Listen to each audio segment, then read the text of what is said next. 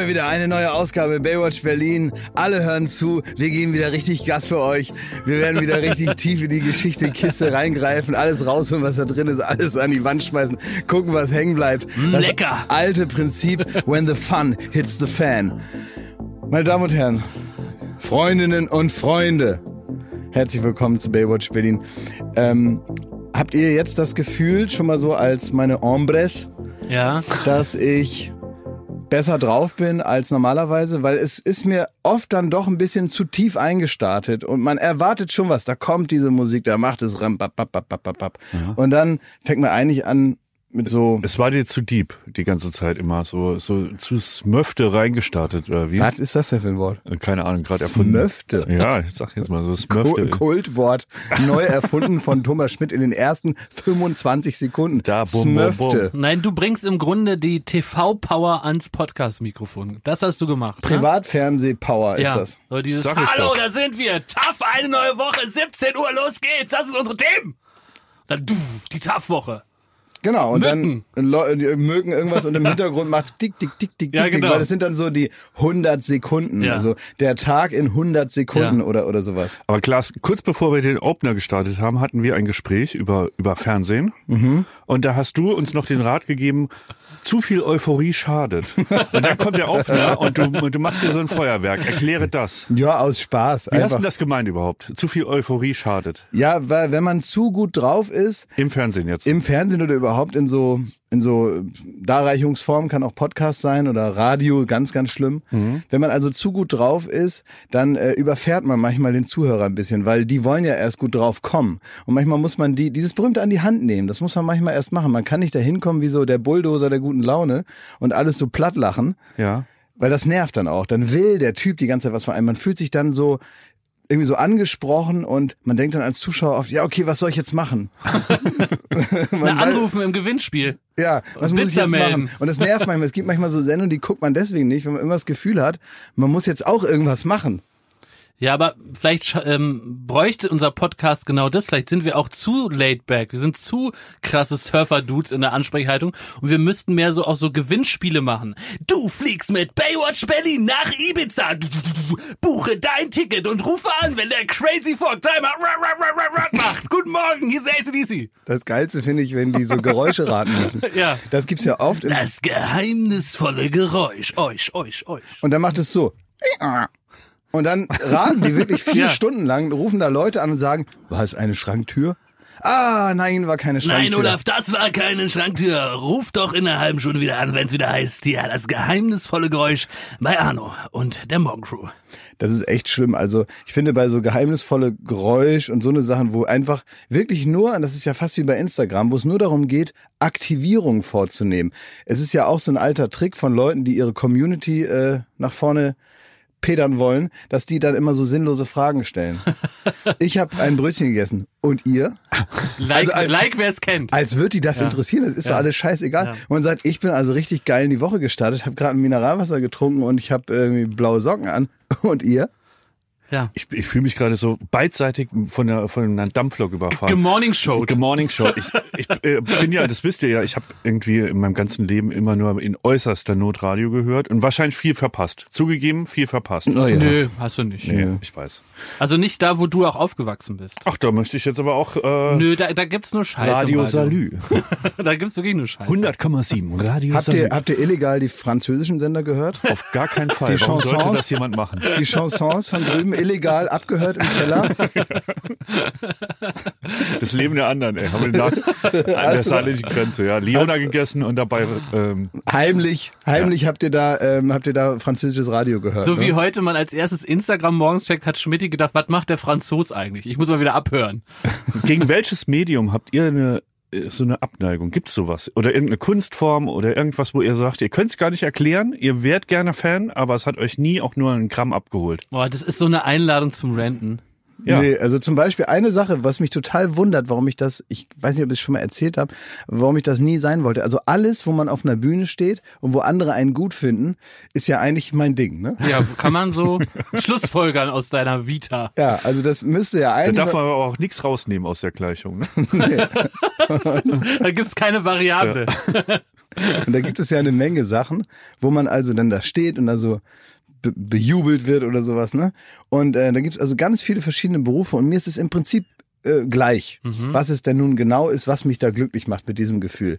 Könntest Dennoch- du auch der Robbenfütterer im Berliner Zoo sein, der so eine halbe Stunde die Robbenshow macht mit so zehn Fischen? Ja, sicher. Okay. Ja, klar, wenn die alle Ja. machen, was ich will. Ja, machen die.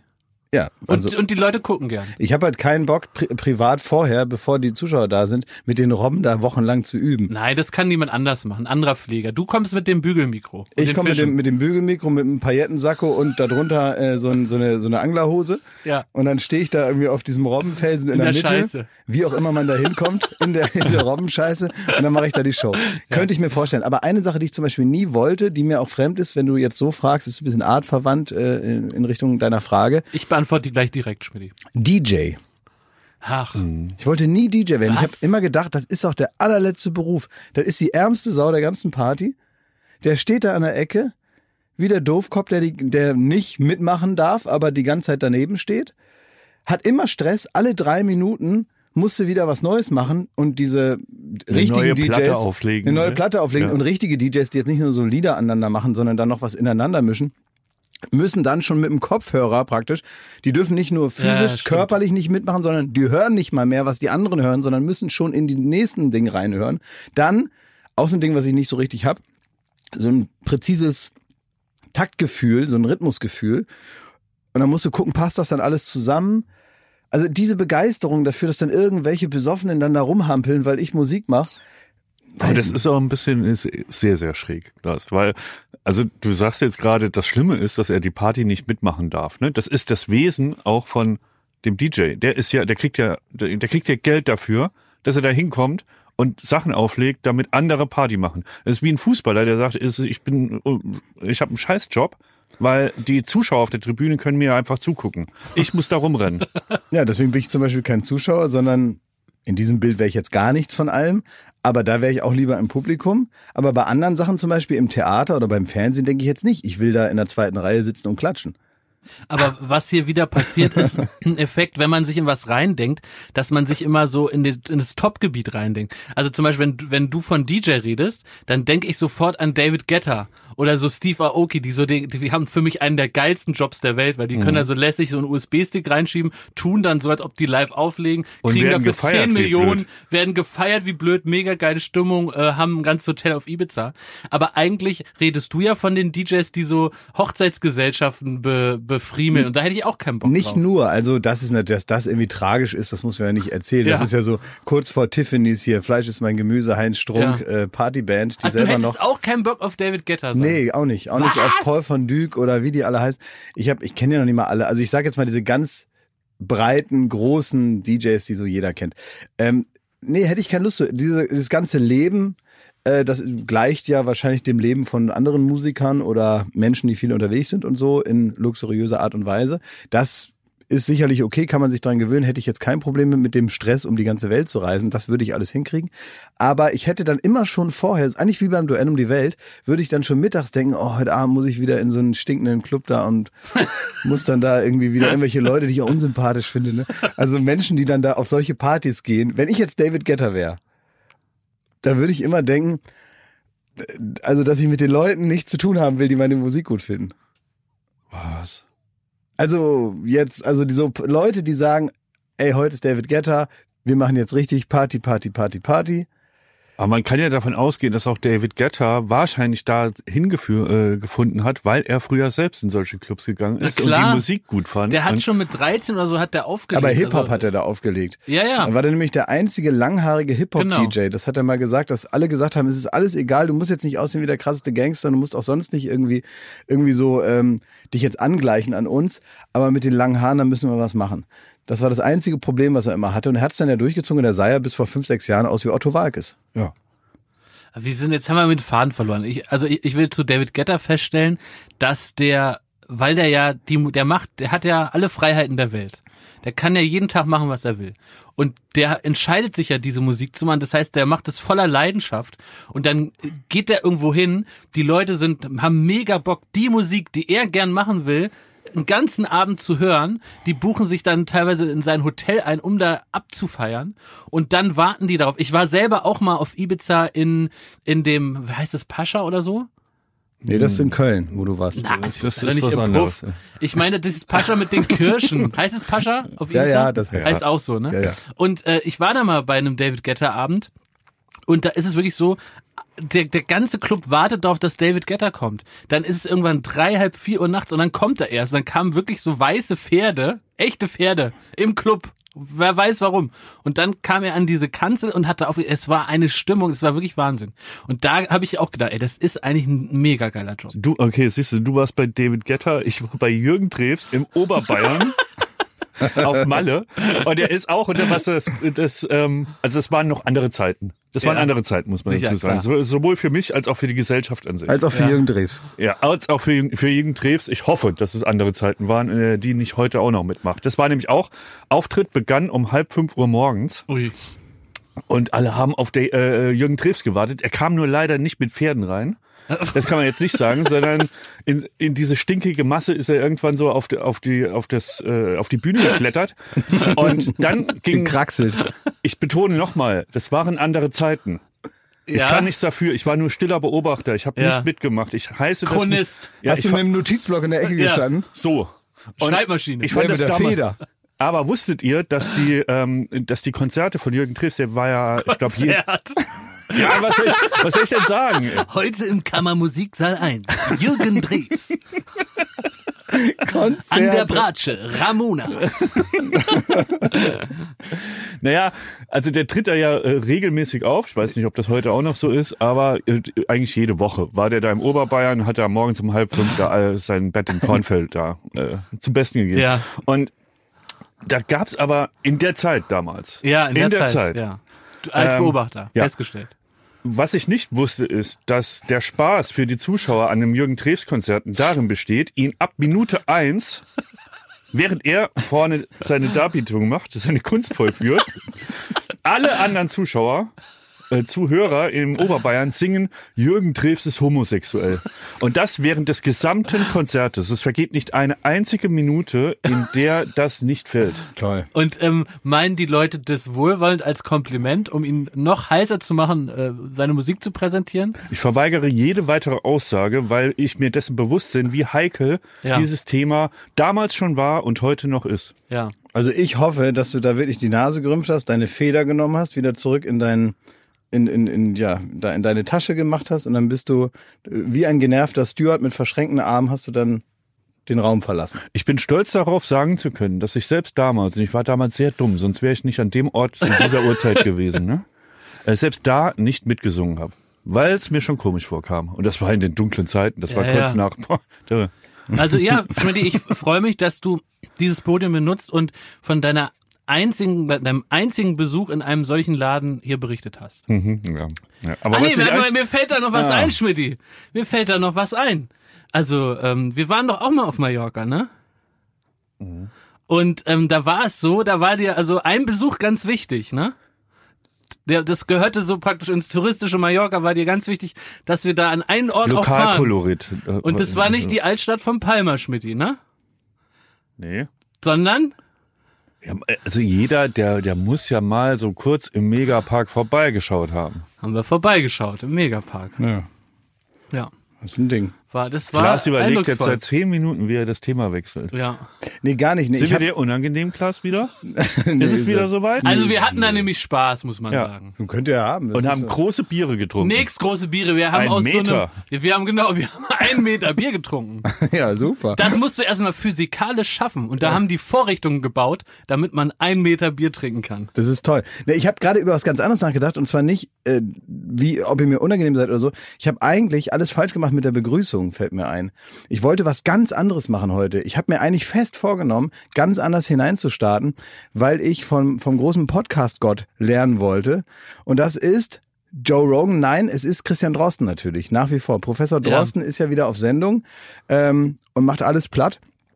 Und er hat eigentlich die beste Begrüßung überhaupt. Und ich wollte eigentlich mit euch, dass ihr also mich mal beurteilt, ob ich schon die, die Christian Drosten Begrüßung drauf habe. Ah, okay. Weil es ist nämlich immer so, dass er vorgestellt wird jedes Mal von der äh, Journalistin. Das sind ja auch äh, mehrere, die ihn dann interviewen, auch jetzt mittlerweile im Wechsel. Ähm, und äh, dann sagt er eigentlich immer nur Hallo. Aber das sagt er so bescheiden, wie man nur bescheiden Ja. Hallo sagen kann. Und ich wollte eigentlich, dass Christian Drosten Hallo mal ausprobieren.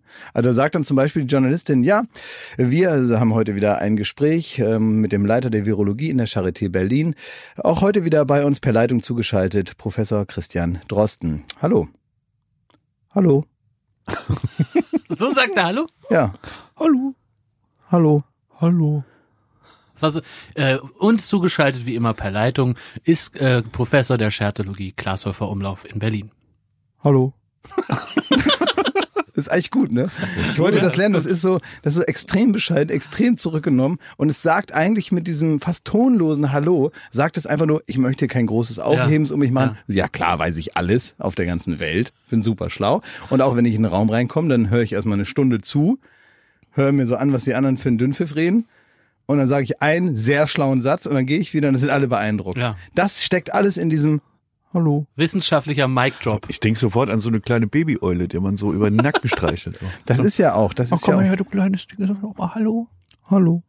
Oh. Das ist das Drossenhalle und das Aber sollten wir alle so- drauf haben. Das ist, weil das ist so zurückgenommen, das ist, es will so wenig, es nervt die Leute nicht, es fährt niemanden platt. Es hätte dich auch ganz anders hier reinstarten lassen. Wenn ich so gestartet hätte, wärst du gar nicht so in die Ecke geschreckt und hättest vor lauter Panik sofort von Mallorca erzählt.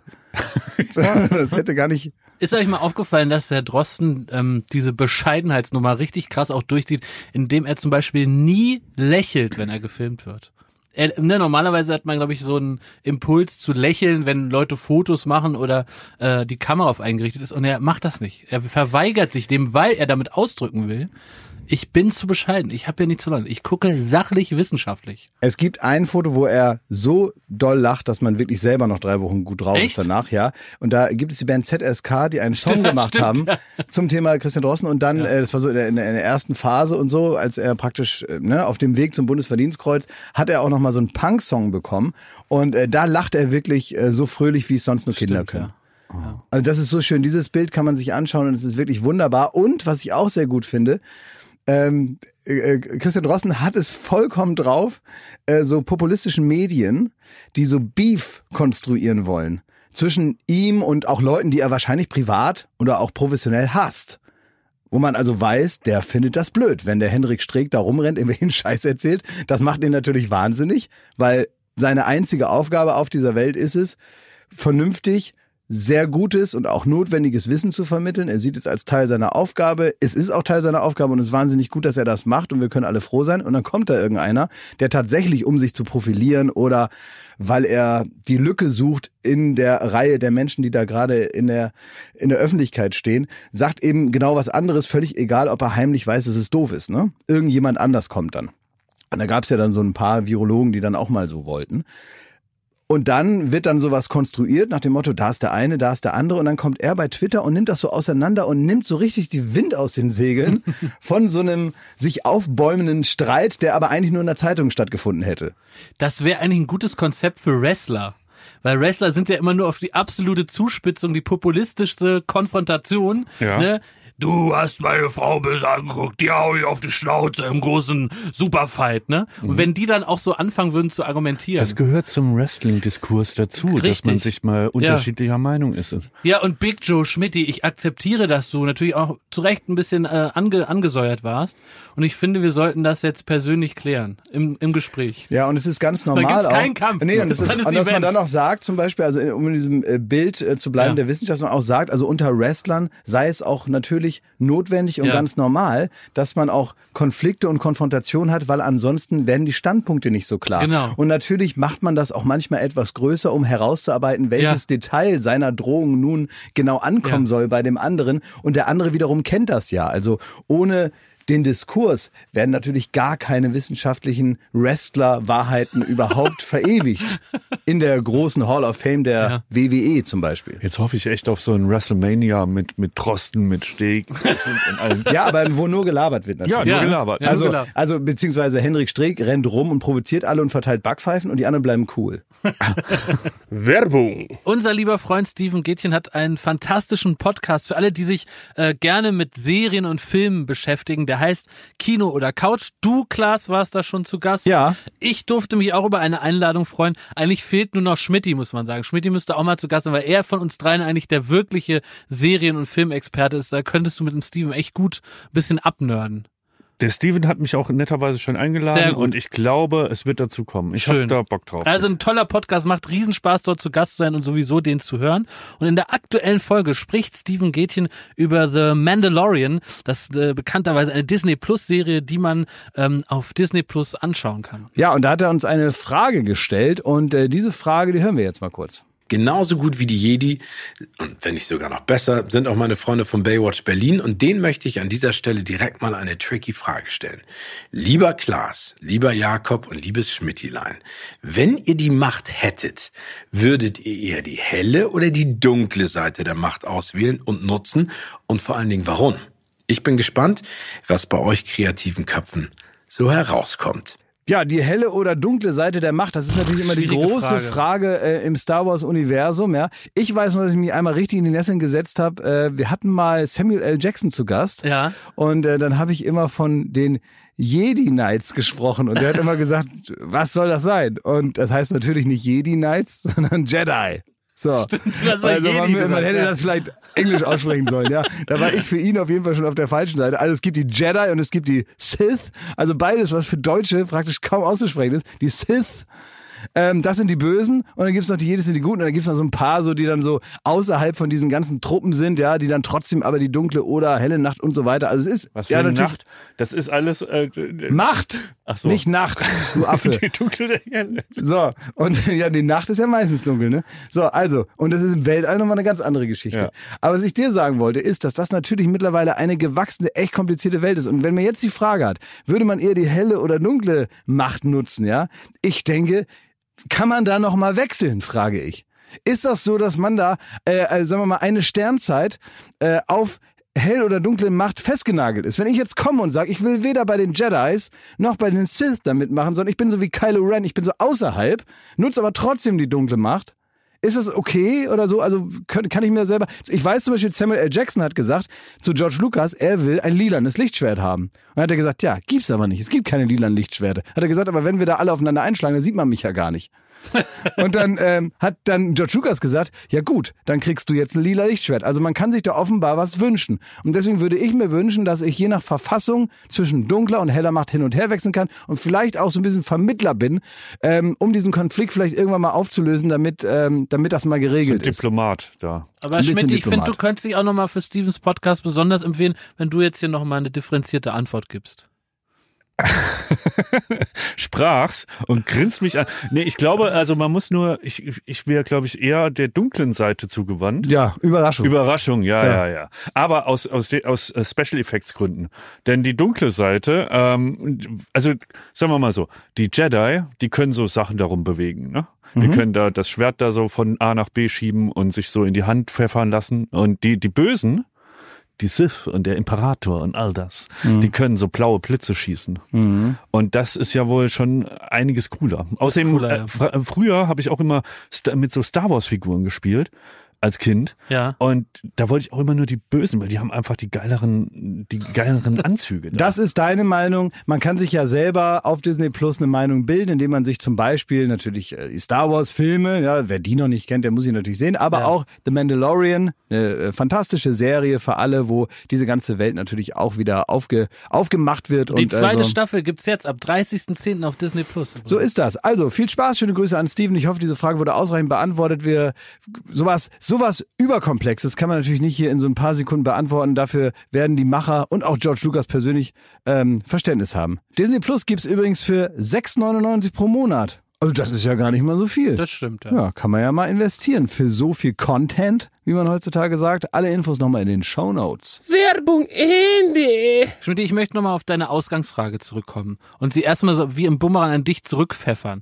Die Frage war ja, ich versuche jetzt so aus dem Hinterkopf wieder zu, zusammenzubröseln, ähm, ob es Medien gibt, die man praktisch grundsätzlich ablehnt, so wie du das Radio in deiner Jugend. Ja. Richtig? Ich habe äh, äh, eine Sache noch. Ich möchte auch noch mal. Äh, ich habe keinen Schimmer, ob man mir das äh, da, da nachempfinden kann. Ich habe eine Abneigung gegen ein Medium, das ich eigentlich lieben müsste, wirklich lieben müsste. äh, wo ich auch schon Teil davon war. Ähm, ich rede vom Theater. Ach, Ich glaube, keinem steht es gut, wenn er sagt so, er mag einfach nicht ins Theater gehen. Das würde sich jeder gerne ans Revier heften. Ne? Ich bin so, ich gehe gerne da an die Schau Schaubühne und das ist mein zweites Zuhause und hier Lars Eidinger und so, ne? Wie der da. ja?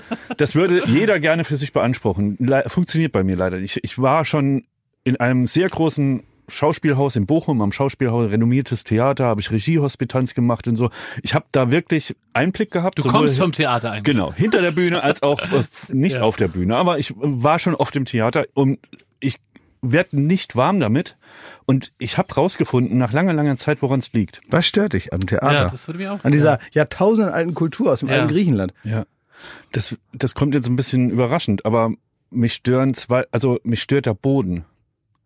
Die Bretter, die die Welt bedeuten Ja. etwa? Das sind nämlich so Bretter und immer wenn ich an Theater denke, denke ich entweder an so ausgeleierte so äh, Nachkriegsjungen Schuhe, so wie bei äh, das Wunder von Bern, Ja. die da, da drauf rumtrampeln. Dieses Knarzen, meinst du? ja, und dann es auch. knarzt es immer Ja. so. Oder noch schlimmer, meistens barfuß. Und die, die latschen alle barfuß Ja, rum und stimmt. irgendwann liegen sie auf dem Boden und die Füße so hoch und dies und dann macht sie die ganze Zeit bum, bum, bum, bum, bum. Und das, ich glaube, mich schockiert es so, weil mich das so aus jeder, also alles, was ich an Film liebe, dass Mhm. man sich da so reinversetzt, dass man irgendwie so mitgenommen, an die Hand genommen wird, Klaas. So, und ähm, dass man irgendwann alles um sich rum vergisst, wenn ein Film richtig gut ist, wenn die Musik, dann äh, laufen die Tränen etc. Das wird alles zerstört. Die können mir erzählen, die können so gute Schauspielleistung abliefern, was sie wollen. Am Ende gehen sie raus und es macht bum bum bum bum bum bum. Und du weißt, es ist halt na klar, also die behaupten ja auch gar nicht, dass es keine Aufführung ist. Es ist ein anderes Medium. Es ist ein schwieriges Ding, aber deswegen kam ich nie dahin, irgendwie das Theater annähernd so zu lieben wie Film. Aber Aber hast, dann hast du dich dann geekelt in deiner Hospitanz? Nee, das ging, da gewöhnt man sich schon dran, aber es, macht, es reißt mich immer raus. Und ich aber glaube, das hast, ist es kann so. das denn sein, dass du ähm, kann es denn sein, dass du einfach noch nie ein Stück gesehen hast, was dir richtig gut gefallen hat? Also Doch, ich habe schon sehr, sehr gute Stücke gesehen. Auch mit Harald Schmidt äh, habe ich gesehen. aber du hast doch gute Ja? Stücke du hast gespielt hat, aber du ja. hast doch gesagt, Warten dass du, du hast doch gesagt, dass du gute Stücke gesehen hast. Also Warten auf Godot, A, sehr langweilig. Und dann noch mit Harald Schmidt. Also hast du ein richtiges Theaterstück schon mal gesehen? Beleidige nicht meine Intelligenz, Klaus Häufer Umlauf. Ich möchte fast behaupten, du hast in vielen mitgemacht, ich habe mehr gesehen. Ich war sogar im Warten auf Godot, habe ich sogar mal den Boten gespielt und einmal sogar im Jogginganzug. Den Boden. Den Boten. Ach so. Und ähm, einmal sogar im Jogginganzug, weil ich vergessen habe, dass Aufführung war. Weil ich äh, als als Statist und als Kleindarsteller und so habe ich beim äh, Olmischen Staatstheater manchmal mitgespielt und so und dann hatte man immer im großen Haus, wenn man da, im- also da gab es das große und das kleine Haus, hatte man um halb acht immer Aufführung, im großen Haus immer um acht. Und dann war man eingeteilt und dann gab's also beim gerade bei Warten auf Godot gab's dann also die Boten und das waren dann so drei, vier so Typen. Wir haben uns das dann so aufgeteilt und dann gab's da irgendwie, was weiß ich, 80 Mark dafür. Und dann ähm, war man dann immer mal dran. Da war ich natürlich noch nicht so organisiert wie jetzt. Und es kam schon auch mal vor, man musste dann irgendwie zwei Stunden vorher da sein, aus so Sicherheitsgründen. Da gibt's ja so Abläufe beim Theater und dann gibt's die Inspizientin, die muss dann gucken, sind alle da, auch die ganzen Dödel, die da nur irgendwie einen Tisch reintragen. Ist denn jeder hier? Hat jeder seine Klamotten an? Ist jeder geschminkt? Und so weiter. Und das wurde dann auch getestet und ich bin dann öfter nicht ans Telefon gegangen und irgendwann so gegen 10 vor 7 klingelte mein Telefon und ich bin rangegangen und gesagt, was ist denn los? Und da war eine sehr aufgelöste Inspizientin dran, die gesagt hat, ich müsste jetzt bitte sofort ins Theater kommen, weil 1100 Leute bereits dabei sind, Platz zu nehmen und gleich im Staatstheater der Vorhang Und wo aufgeht. warst du zu dem Zeitpunkt? Zu Hause. Und es war auch übrigens das zweite Mal, dass das passiert ist. Das ist schon mal jemandem exakt genauso passiert und deswegen war das leider auch im Theater irgendwann so eine Art Running Gag. Also äh, die Leute dachten mittlerweile, es gehört zur Aufführung, dass irgendwann einer im Jogginganzug praktisch modern inszeniert in diese dann doch sehr klassische Inszenierung verschwitzt mit dem Fahrrad, das da hinten auf dem Parkplatz geknallt, da beim Pförtner hinten reingerannt. Die Leute halten alle die Türen auf, weil man wirklich nur noch da reinkommt, sich sein, ich musste irgendwie so ein irgendwas hereinbringen noch, da irgendwie so die Requisiten noch geschnappt und dann da auf die Bühne gerannt und dann den, die zwei Sätze da, die man da sagen soll. Ähm, und aber im Jogginganzug. Und die Leute haben einfach gedacht, ja, das ist wahrscheinlich so der moderne Einschlag, der hier symbolisiert werden soll. Das kann man ja immer mal Ja. behaupten. Ne? Also in so einem dann doch eher äh, konservativen Theater und zumindest damals in dieser Inszenierung im Staatstheater eher ungewöhnlich, ist ja nicht die Schaubühne, ne, wo sich alle vorher mit Scheiße einschmieren, damit es irgendwie auch wirklich Theater ist, sondern das ist eigentlich dann doch so, wie das das Abo-Publikum, also die älteren Leute, die ein Theaterabo haben, die die ersten drei Reihen da voll äh, besetzen, die gehen auch nur hin, weil es ist und nicht, weil es die wirklich interessiert. Die wollen da nicht, dass man da so verrückte Inszenierungen macht. Das soll so sein, wie man das schon kennt und vor 50 Jahren gesehen hat und so. Naja, so war das eben. Und da gab's aber auch, und das war auch lustig, manchmal so richtig so klamaukige Stücke. Theater ist ja nicht immer nur die große Kunst und Bedeutung und äh, viel hineininterpretieren, sondern manchmal ist das halt auch richtiges, ja so Revue-Theater, so richtiger Quatsch. Und das macht Spaß. Ich habe zum Beispiel das Weiße Rössel am Wolfgangsee mal gespielt. Weiß nicht, ob ihr das kennt. So eine richtige Tür auf, Tür zu Klamotte, wo Was äh, ist denn eine Tür auf, Tür zu, Klammer? ja, also wie unser Theater. Immer ständig kommt einer rein, sagt, wo ist der? Dann geht er wieder Ah, raus, dann okay. kommt der andere durch die andere Tür rein. War der gerade hier? Ja, okay, tschüss, wieder weg und sowas. Ne? Und dann ist es immer so eine Dreiecks-Liebesbeziehung. Dann gibt's dann immer den Schwiegervater, der dann nicht dies will und das will. Und dann darf eine Liebe nicht sein. Und eigentlich ist es immer so Romy und Julia auf Scheiße. und äh, das sind dann so praktisch diese normalen äh, Gefühle von äh, zurückstoßen und dann klappt's doch und dann gibt's ein Missverständnis und sind alle sauer aufeinander, aber eigentlich wollen sie sich doch und so und dann gibt es dann den, den Leopold, den großen Kellner und der wird dann da rausgeschmissen beim Weißen Rössel und dann kommt der Piccolo, das ist der kleine Kellner, aber da geht alles schief, weil der weiß ja gar nicht, wie es geht und den habe ich gespielt. Und genau dann, wenn der Piccolo, nachdem der Leopold rausgefallen ist, als der dann da seinen Dienst tut im Weißen Rössel am Wolfgangsee, dann kommt der Kaiser. Oh nein! Und der Kaiser Kann er nicht eine Woche später kommen, wenn Piccolo weg ist? So, und dann kam der Kaiser, auch in dieser Inszenierung vom Staatstheater, in so einem großen, mit einem Seilzug, in einem großen Heißluftballon auf die Bühne gefahren. Das war Dietmar Bäre, schöne Grüße, damals schon ein unkündbarer Staatsschauspieler, der also, weiß nicht, 25 Jahre da in diesem Theater war. Sehr alt, sehr beliebt auch beim Publikum, aber nicht immer mehr ganz so textsicher. In diesem Alter. Und dann kam der, weiß ich noch, kam der da runtergefahren in seinem Heißluftballon. Und dann kommt er da raus, guckt mich an und dann hatte er so einen Satz und er schaut mich an und ich sehe in seinen Augen, er hat's vergessen. Und ich denke, okay, was passiert jetzt? Ich konnte ihn auch nicht retten da. Und dann macht er den alten Schauspielertrick. Er guckt ins Publikum, er durchbricht die vierte Wand und sagt zu den Leuten als privater Mann außerhalb der Rolle, zeigt auf mich und sagt, er hängt. Oh, was für ein Oh, das darf man nicht sagen. Du hast ja den echten Namen gesagt. Sorry, ist mir jetzt entfahren. Bitte piepen, was ich gesagt habe. Es war was Das- Schönes. war es war ein Kompliment. Nee, der war auch kein Das war ein super Das darf ich nochmal sagen. Hör jetzt auf es zu sagen. Na, ich, Wir piepen das Wort. Ich habe gesagt, wow, toll. Ja, das war tatsächlich ein super Typ eigentlich. Aber in dem Moment hat er sich halt gerettet und mich geopfert. Und es war auch richtig so. Er war der Star, ich war irgend so ein Blödmann, den keiner kannte. Also Oh, es, war auch, es war auch richtig, dass ich da den Kopf hingehalten habe. Und danach war in der Inszenierung, das fiel ihm dann wieder ein, musste er mir eine kleben. Das hatte er sich gemerkt. Und dann hat er mir noch schön eine gescheuert und so bin ich dann gedemütigt, entwürdigt von der Bühne gegangen. Ja? Das hört sich alles an, als wär's den Zirkus Halligalli Aufführung. Ja, so ähnlich war das auch. Aber der, war eigentlich witzig und der war in Oldenburg, war der weltberühmt, wie man so sagt. In Oldenburg weltberühmt.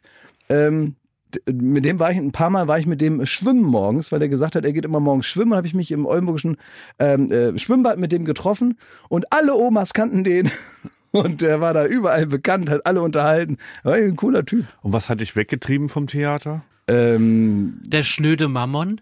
nö, das war super eigentlich. Da habe ich ja zu meinem Das war doch Friseur vor dem. Zivildienst, ne? Ja, ja, genau. Ja, das dann halt. Ne? Ich musste Wird dann man als irgendwann. Boten, äh, wird man da nicht äh, gebührend gefeiert? Na, es gab ja auch andere Sachen noch und so. Nur ich wurde schon genug gefeiert für meine Verhältnisse. Also es war schon gut. Ja. Ich hatte ein, mir. eine super Rolle hatte ich bei ähm, die Physiker. Denk an Christian Trostens Bescheidenheit. Du hast hier gerade einen, einen trockenen Angeber ange, ange, einen Schnaps hingestellt. Jetzt hör doch mal auf, Schmidti. Kann Du sagen. durchtriebener Teufel. Kannst dich doch nicht. Mephisto! Ich bin trockener Angeber. Du weißt genau, was Ja, passiert, wenn du ich mich, was wenn du du- mich nach Erfolgen fragst. Ich hab durchaus im Faust den Pudel. Nee, das Schönste war, ich saß einmal in einer Rolle, saß ich im Rollstuhl, hatte auch keinen Text. Und Du hast echt immer die besten Rollen. das waren die besten Rollen. Und saß ich im Rollstuhl, hatte keinen Text. Was hast du da gemacht, Piccolo? Nix, ich musste da, da war ich einer der, so einer der Söhne des Möbius aus äh, die Physiker und musste einfach nur so da sitzen. Und die anderen zwei Brüder von mir, Ja. die haben mich dann durch diese Nervenheilanstalt da, ähm, äh, da durchgefahren, immer durch diese Kulisse. Und ich musste da immer bloß sitzen und ja, und irgendwann musste ich sagen, der Herr ist mein Hirte, mir wird nichts mangeln.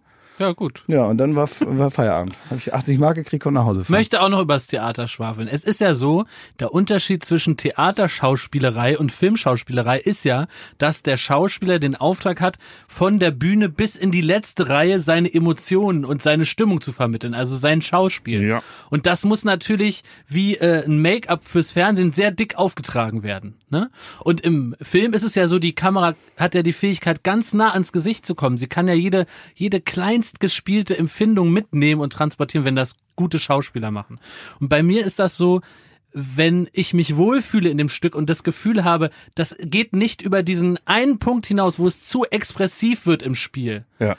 Dann kann ich das genießen. Wenn es aber über diesen Punkt geht, dass es zu deutlich wird und so zu intensiv empfunden auch vom Das Schauspieler ist das, selbst, was dann, man, was man theatralisch nennt. Genau. Und was dann bei mir passiert ist, dann geht so ein Schalter um, dann gehe ich raus äh, aus dem Stück und dann denke ich nur noch darüber nach, was das für ein Typ privat ist, wie der mit seiner Käsefüßigkeit da irgendwie entschieden hat, ich werde Schauspieler und wie der sich dann so durchgekämpft hat und dann, dann läuft bei mir so ein ganzer Film, dann, dann bin ich nur noch in dem Leben von diesem Typ. Aber ist krass, weil wir haben eigentlich dasselbe Problem. Ja. Bei mir fängt es nur früher an, Beim schon beim. Auftritt. Ja. Wenn er da reingeknarzt kommt. Und dann, dann macht er hier, holla, Ja. Und bei mir geht's so, wenn er, habe nun ach studiert. Und dann denke ich, mir, was ist das für ein widerwärtiger, expressiver Typ? Sperrt ihn weg! Ja, wie ist der mit der U-Bahn dahin gefahren? Und was, was hat er so im Kühlschrank? Und was passiert nach, wenn, Ja. er, wenn er, wenn er die halbe Flasche Rotwein, die immer ganz Genau. alleine auf dem Holzbrett steht, in seiner Küche, was Ja. passiert, wenn er die dann austrinkt, weil dann geht's richtig los. Genau, und da ist nur, da ist irgendwie so ein, so ein alter Korken drin. Und wie, wie- der ist ja so auch so durchs Leben barfußt und so. Weißt du, weißt du, was jetzt richtig losgeht? Wir kriegen jetzt so Zuschriften. Noch ein Nächer. Also wir hätten besser über Weltreligionen gefreestylt, als unsere, unsere äh, Kleckse da übers, übers Theater Ja, da ja. ausgebreitet. Das, Ich, ich glaube, der hat wahrscheinlich auch noch tatsächlich so einen etwas harten Käse, der noch von gestern Abend vom Ja. Rotweinbesäufnis von, vom Abend vorher noch da liegt, so auf so einem Schneidebrett. Und dann noch so eine, so eine vollgekleckerte äh, Kaffeemaschine, die man so auf, auf, Ja. so, ein, auf so ein Gasherd stellt. ihr Und der reitet hat- euch rein mit billigen so ein- Klischees. Und er hat so, so, eine, so, ein, weißt du, so eine abgeschälte Gurkenscheibe, also abgeschälte Gurkengrün, ist nur so gekringelt im, im, im, im Ausguss. Pfui. Ja. Bah. Also, aber ich, pass auf, ich, wir drehen den Spieß um. Ähm, ich bin offen für Empfehlungen von wirklich guten Theaterstücken, wo man diese Probleme, die wir hier gemeinschaftlich beschrieben haben, nicht hat und äh, einen super Abend hat. Bin ich Gehen wir, gehen wir mal ins Theater, ja. Würde mit dir gern ins Theater gehen. Ja? Ja. Gut. Und danach nehmen wir dann genau diese drei Schauspieler, die ihr da gerade charakterisiert habt, und dann gehen wir zu mir nach Hause und spielen Siedler von Katar. Was haltet ihr davon? Hä? Aber weil du ja gerade erzählt hast, Klaas, ich, also ich merke mir nach wie vor deine Frage mit dem Medium und äh, Klaas hat gerade erzählt, wie ihm mal was sehr Gemeines widerfahren ist von diesem äh, äh, älteren Schauspieler. Ja. Kannst du dich erinnern, Schmidt, wann, wann du mal Opfer von etwas sehr Gemeinem geworden bist? Ich kann ja vielleicht die Lücke, in der du nachdenkst, füllen. Hast du, hast du einen Vorschlag? Ich habe einen Vorschlag. Naja, ich weiß nicht, was bei dir passiert ist, aber ich äh, weiß ja, dass ich irgendwann mal beim Radio angefangen habe. Und äh, da war es so, dass ähm, der Auftrag war, wenn man Reporter ist, dann gab es etwas, das nannte sich Studiogespräch. Da war man dann äh, am Vorabend, war man auf einem Konzert, was weiß ich, damals von Maximo Park, weiß der Teufel, ja? Ja. Hat man sich das angeschaut, dann hat man danach die Leute interviewt, wie es ihnen gefallen hat. Und dann musste man immer darauf achten, dass sie nicht nur sagen, geil, geil, geil, geil, geil, weil das haben die meisten gesagt. Also 80 Prozent der Leute, die du fragst, wie hat euch das Konzert, die haben genau das gesagt. Dann musste man die so rauskitzeln, dass sie irgendwas beizutragen haben. Diese Töne hat man dann gesammelt und die äh, da hat man dann so zwei von sich vorbereitet, so geschnitten, äh, dann noch abends nach dem Konzert und musste dann morgens irgendwie um 4 Uhr aufstehen, dann bin ich nach Potsdam gefahren, bin dann da ins Studio und das war einer meiner ersten Auftritten an Gänsefüßchen, äh, Füßchen, dann, wo ich dann berichten muss, wie war dieses Konzert. Und da war ich sehr, sehr angespannt. Weil anders äh, als jetzt hier beim Podcast, wo ja im Grunde alles scheißegal ist, was wir hier faseln, war es da so, ich wollte das genauso sagen, wie ich mir das auch notiert hatte. Und äh, ich wollte das gut machen, damit ich einen guten Eindruck hinterlasse. Und mich hat das in die Verzweiflung und in die absolute Aufregung getr- getrieben, dass ich wusste, okay, da sind jetzt noch drei Lieder, noch zwei Lieder und dann wird das Mikrofon angeknipst. Und im Studio waren die absoluten Morningshow-Granten dieses Senders, ja. Also die absoluten, für die man den roten Teppich ausgerollt hat, weil die so Morningshow-mäßig gut drauf waren und so samtige, äh, ähm, Elfenbein-gleiche Stimmen hatten, dass sie die Leute schon praktisch ins Radio reingezaubert haben. Und da bin ich also zittrig äh, reingegangen mit schweißigen Händen, hab da meine Zettel hingepackt, weil kleiner äh, Spoiler, alles was dann in so einem Gespräch sagt, ist vorher halt aufgeschrieben. Also auch die spontanen Fragen, wie es denn war. ne? Und dann war es so, ähm, dann komme ich da rein und dann haben die beiden keinen Ton mit mir geredet. Obwohl ich so aufgeregt war, obwohl ich wirklich in meiner schlechtesten Verfassung war, haben die nicht so mir es leicht gemacht. Mensch, ja, wie ist es denn? Wie geht's dir denn? Schön, dass du da bist. Toll. Die haben mich mit dem Arsch nicht angeguckt. Da muss ich kein Pardon zitieren. Die haben mich wirklich mit dem Arsch nicht angeguckt, wie der Heinz Wäscher in kein Pardon. Haben mich keines verschissenen Blickes gewürdigt. Da bin ich immer unsicherer geworden und dachte, eh, was will ich denn jetzt hier irgendwas faseln? Ich kann das doch gar nicht. Ich sollte jetzt sofort gehen. Durchs Fenster war nämlich eben ehrlich, habe ich überlegt, wie ich dann einfach nackt auf die Autobahn renne, zurück nach Berlin zu trampen. Warum auch immer nackt. Und dann war es so, die haben den Regler hochgeschoben und haben damit, wie ich sie auch schon als Trick beschrieben habe, angefangen, widerwärtig zu grinsen, haben sich dann das erste Mal mir zugewandt. Das erste Mal den ganzen Morgen. Nicht Hallo sagt nichts. Und dann gesagt, hey Jakob, da bist du ja, guten Morgen. es ist zehn Minuten nach sieben. Hier ist Fritz und unser Lieblingsreporter Jakob war beim Maximum Park Konzert. Jakob, wie war's? Und dann habe ich da so Ah, so angefangen, richtige, so eklige richtige Wichser. Arschlöcher, ne? Ja. Ja. Ach, schlimm, Das ey. fand ich, deswegen, das fand ich so gemein. Das war so gemein. Und ich habe das dann auch alles mit guter Laune darunter gefaselt. Und danach habe ich mich richtig schrecklich gefühlt. Ja, klar, so richtig Ja. ausgenutzt. So ausgewrungen, ja. Aber wenn ich gewusst hätte, dass solche Stories jetzt gelten, ja, dass man die dann erzählt, dann hätte ich Das war doch gemein. Die ersten fünf bis zehn Podcasts. War genau das, was du gerade beschrieben hast.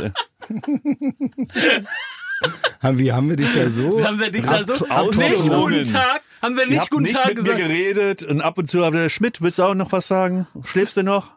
Oh, wie gemein. Und was hast du da mit deiner Pflanze? Was hast du Du überhaupt machst uns an? jetzt du- bösen Zerrbildern Du, unserer ich kann selbst. nur berichten, wie es bei mir angekommen ist. Ja, genau. Und das mag ja auch so sein, weil bei dir kommt oft mal sowas an. ähm, das hat aber nichts mit der Realität zu tun, weil das Schöne ist ja jetzt, du kannst hier faseln, wie du willst. Das ist alles im Internet archiviert. Alle Leute, die jetzt wirklich sagen, na, wer hat denn nun recht, der kann sich das ja nochmal anhören. Und Hat dann sich kann so man mal ja. sehen, wie Sachen bei dir ankommen. Das ist für dich eigentlich, wäre das mal eine schöne Therapie. Dass du jetzt mal guckst, du müsstest jetzt eigentlich mal so mit einem Gedächtnisprotokoll mal aufschreiben, was du denkst, wie gemein wir schon wieder zu dir waren, die ersten zehn Folgen. Und dann hörst du dir doch mal alle Folgen an und stellst dann mal, machst du mal so einen Abgleich. Vielleicht hast du da so eine Art Aha-Erlebnis. Und damit meine ich ganz bestimmt nicht Abstand halten, äh, Nasen, Mundschutz. So. Ja. Das ist ja auch ein. Ich man möchte das- noch mal äh, da, meine Geschichte zum Anlass nehmen. Alle Leute, die ähm, bei in ihrer Arbeit mit frischen, jungen, neuen Leuten zu tun haben, wie, möchte ich noch mal ähm, einen Kopf rufen und natürlich mir selber auch, wie wichtig das ist, dass man irgendwie wohlwollend ist und dass man diesen Menschen so ein bisschen, so ein bisschen Lebensmut mitgibt. Dann möchte ich das jetzt zum Anlass nehmen, mich bei dem einen oder anderen zu entschuldigen, der vielleicht äh, Opfer von meiner Laune geworden ist, wenn ich in den Schnitt kam und vielleicht das eine oder andere zu kritisieren hatte, aber da gar keinen Bock drauf hatte, sondern gesagt hat, ja, mach's neu und bin wieder rausgegangen. Es tut mir im Nachhinein sehr leid. Werbung. Es gibt eine Hörbuch-App, über die wir hier schon mal gesprochen haben bei Baywatch Berlin und die heißt Bookbeat und die kann ich eigentlich nur ans Herz legen, weil Hörbücher sind toll.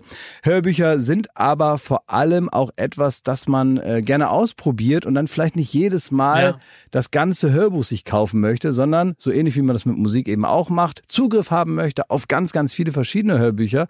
Und äh, das ist eben möglich mit Bookbeat, dass man da auch nur mal so antesten kann, ob das eine oder andere vielleicht was für einen ist. Ne? Ich habe die App, ich liebe die App, wegen, also wirklich das Angebot ist grandios und ich habe heute Nacht, ich wollte es vorhin eigentlich schon im Podcast erzählen, ich habe ein neues Hörbuch gehört zum Einschlafen bei Bookbeat. Das heißt Der Pate von Berlin. Ach, nein, das ist aber gelogen. Das ist, ich weiß, El Sein. Ja, Ja, alles ausgedacht. Ist trotzdem sehr gut.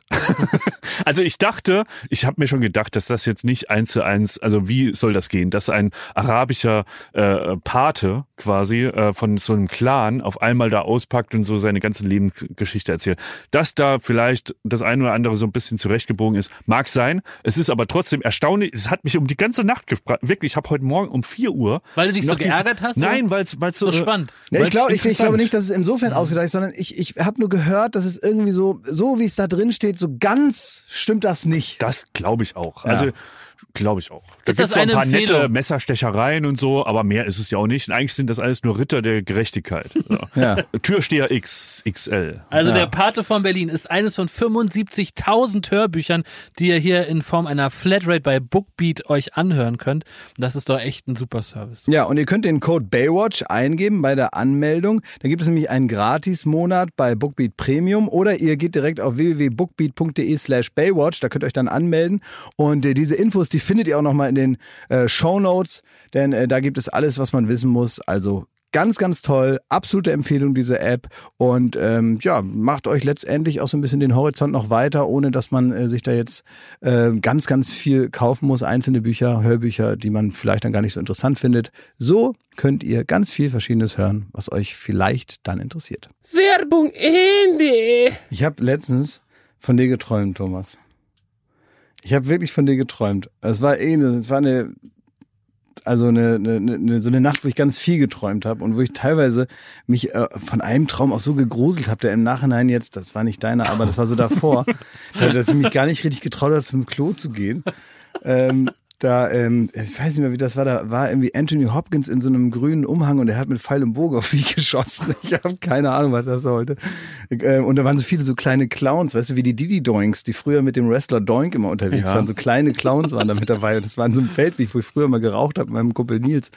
Ähm, naja, egal, so damit ging das los und dann war ich schon so wach und dachte, oh, jetzt muss aufs Klo, ey, nee, ey, nicht, dass Anthony Hopkins hier irgendwo hinter, hinter irgendwie wartet in der Küche mit seinem Umhang. Ähm, und dann bin ich wieder eingeschlafen und dann habe ich wieder, wieder so einen Schrott geträumt. Und dann war es wesentlich realistischer. Ähm, da habe ich geträumt, wie ich so mit, mit einem guten Gefühl, ich wollte dir irgendwas erzählen und ich war so richtig gut drauf und ich bin in so ein Büro reingekommen und da waren so mehrere Leute, die hatten irgendwie alle was zu tun und du saßt hinter deinem Computer und ähm, ich habe gesagt, Thomas, Thomas, dann hast du gesagt, was willst du denn hier? Was? Und dann, hast du, und dann hast du mich so richtig wieder rausgeschmissen. Und dann ähm, war ich so ganz traurig, weil ich dir irgendwas erzählen wollte. Du, du hast mich so angeguckt mit deinen toten Augen und hast nur gesagt, so richtig schwarze Augen hattest du. Und hast du gesagt, was willst du denn hier? Und dann bin ich, hab ich gesagt, ja, Entschuldigung, ich wusste nicht, dass ihr hier was anderes macht. Und dann bin ich wieder rausgegangen und bin so traurig weggelaufen. Und dann ist mir eingefallen, wo ich das schon mal erlebt habe. Und das war nicht bei dir im Büro, sondern das ist, und da ist es auch nachvollziehbarer, eine Sache, für die ich eigentlich Verständnis habe. Wenn Thomas selber im Schnitt sitzt, wenn er also nicht der Pisser ist, der rumläuft und anderen sagt, was alles schief läuft, sondern wenn er selber im Schnitt sitzt und da wirklich arbeitet seit drei Tagen, und da muss man ja sagen, ist er sehr, sehr engagiert. Es gibt manchmal unlösbare Fälle, schier unlösbare Fälle. Und dann wird er nochmal aktiviert, wie so ein alter Wolf, wie Ja. bei Demolition Demolition Man, genau. wird da tief wie, wie Sylvester Stallone Ja. wird praktisch äh, zu Hause Thomas nochmal ähm, noch mal, äh, aufgewärmt, äh, damit, weil er der Einzige ist, der mit diesem Rohmaterial klarkommt. Und dann sitzt er da drei Tage und meistens bin ich ja auf diesem Rohmaterial drauf und er sieht mich die ganze Zeit und hat äh, die ganze Zeit meine Fresse, meine Stimme, Wie du alles falsch machst. wie ich alles falsch ja. mache und er ist nur damit beschäftigt, die ganze Scheiße wegzuschneiden, damit nur noch was Schönes überbleibt und tut mir praktisch ja damit einen Gefallen. Also er lässt mich ja gut dastehen und so. Ich denk da nicht groß drüber nach, komm in Schnitt, will irgendwelchen Mist, äh, wollen wir essen gehen, was weiß ich, irgendwelche, oder noch schlimmer, kann ich mal sehen, was du schon hast. Ja?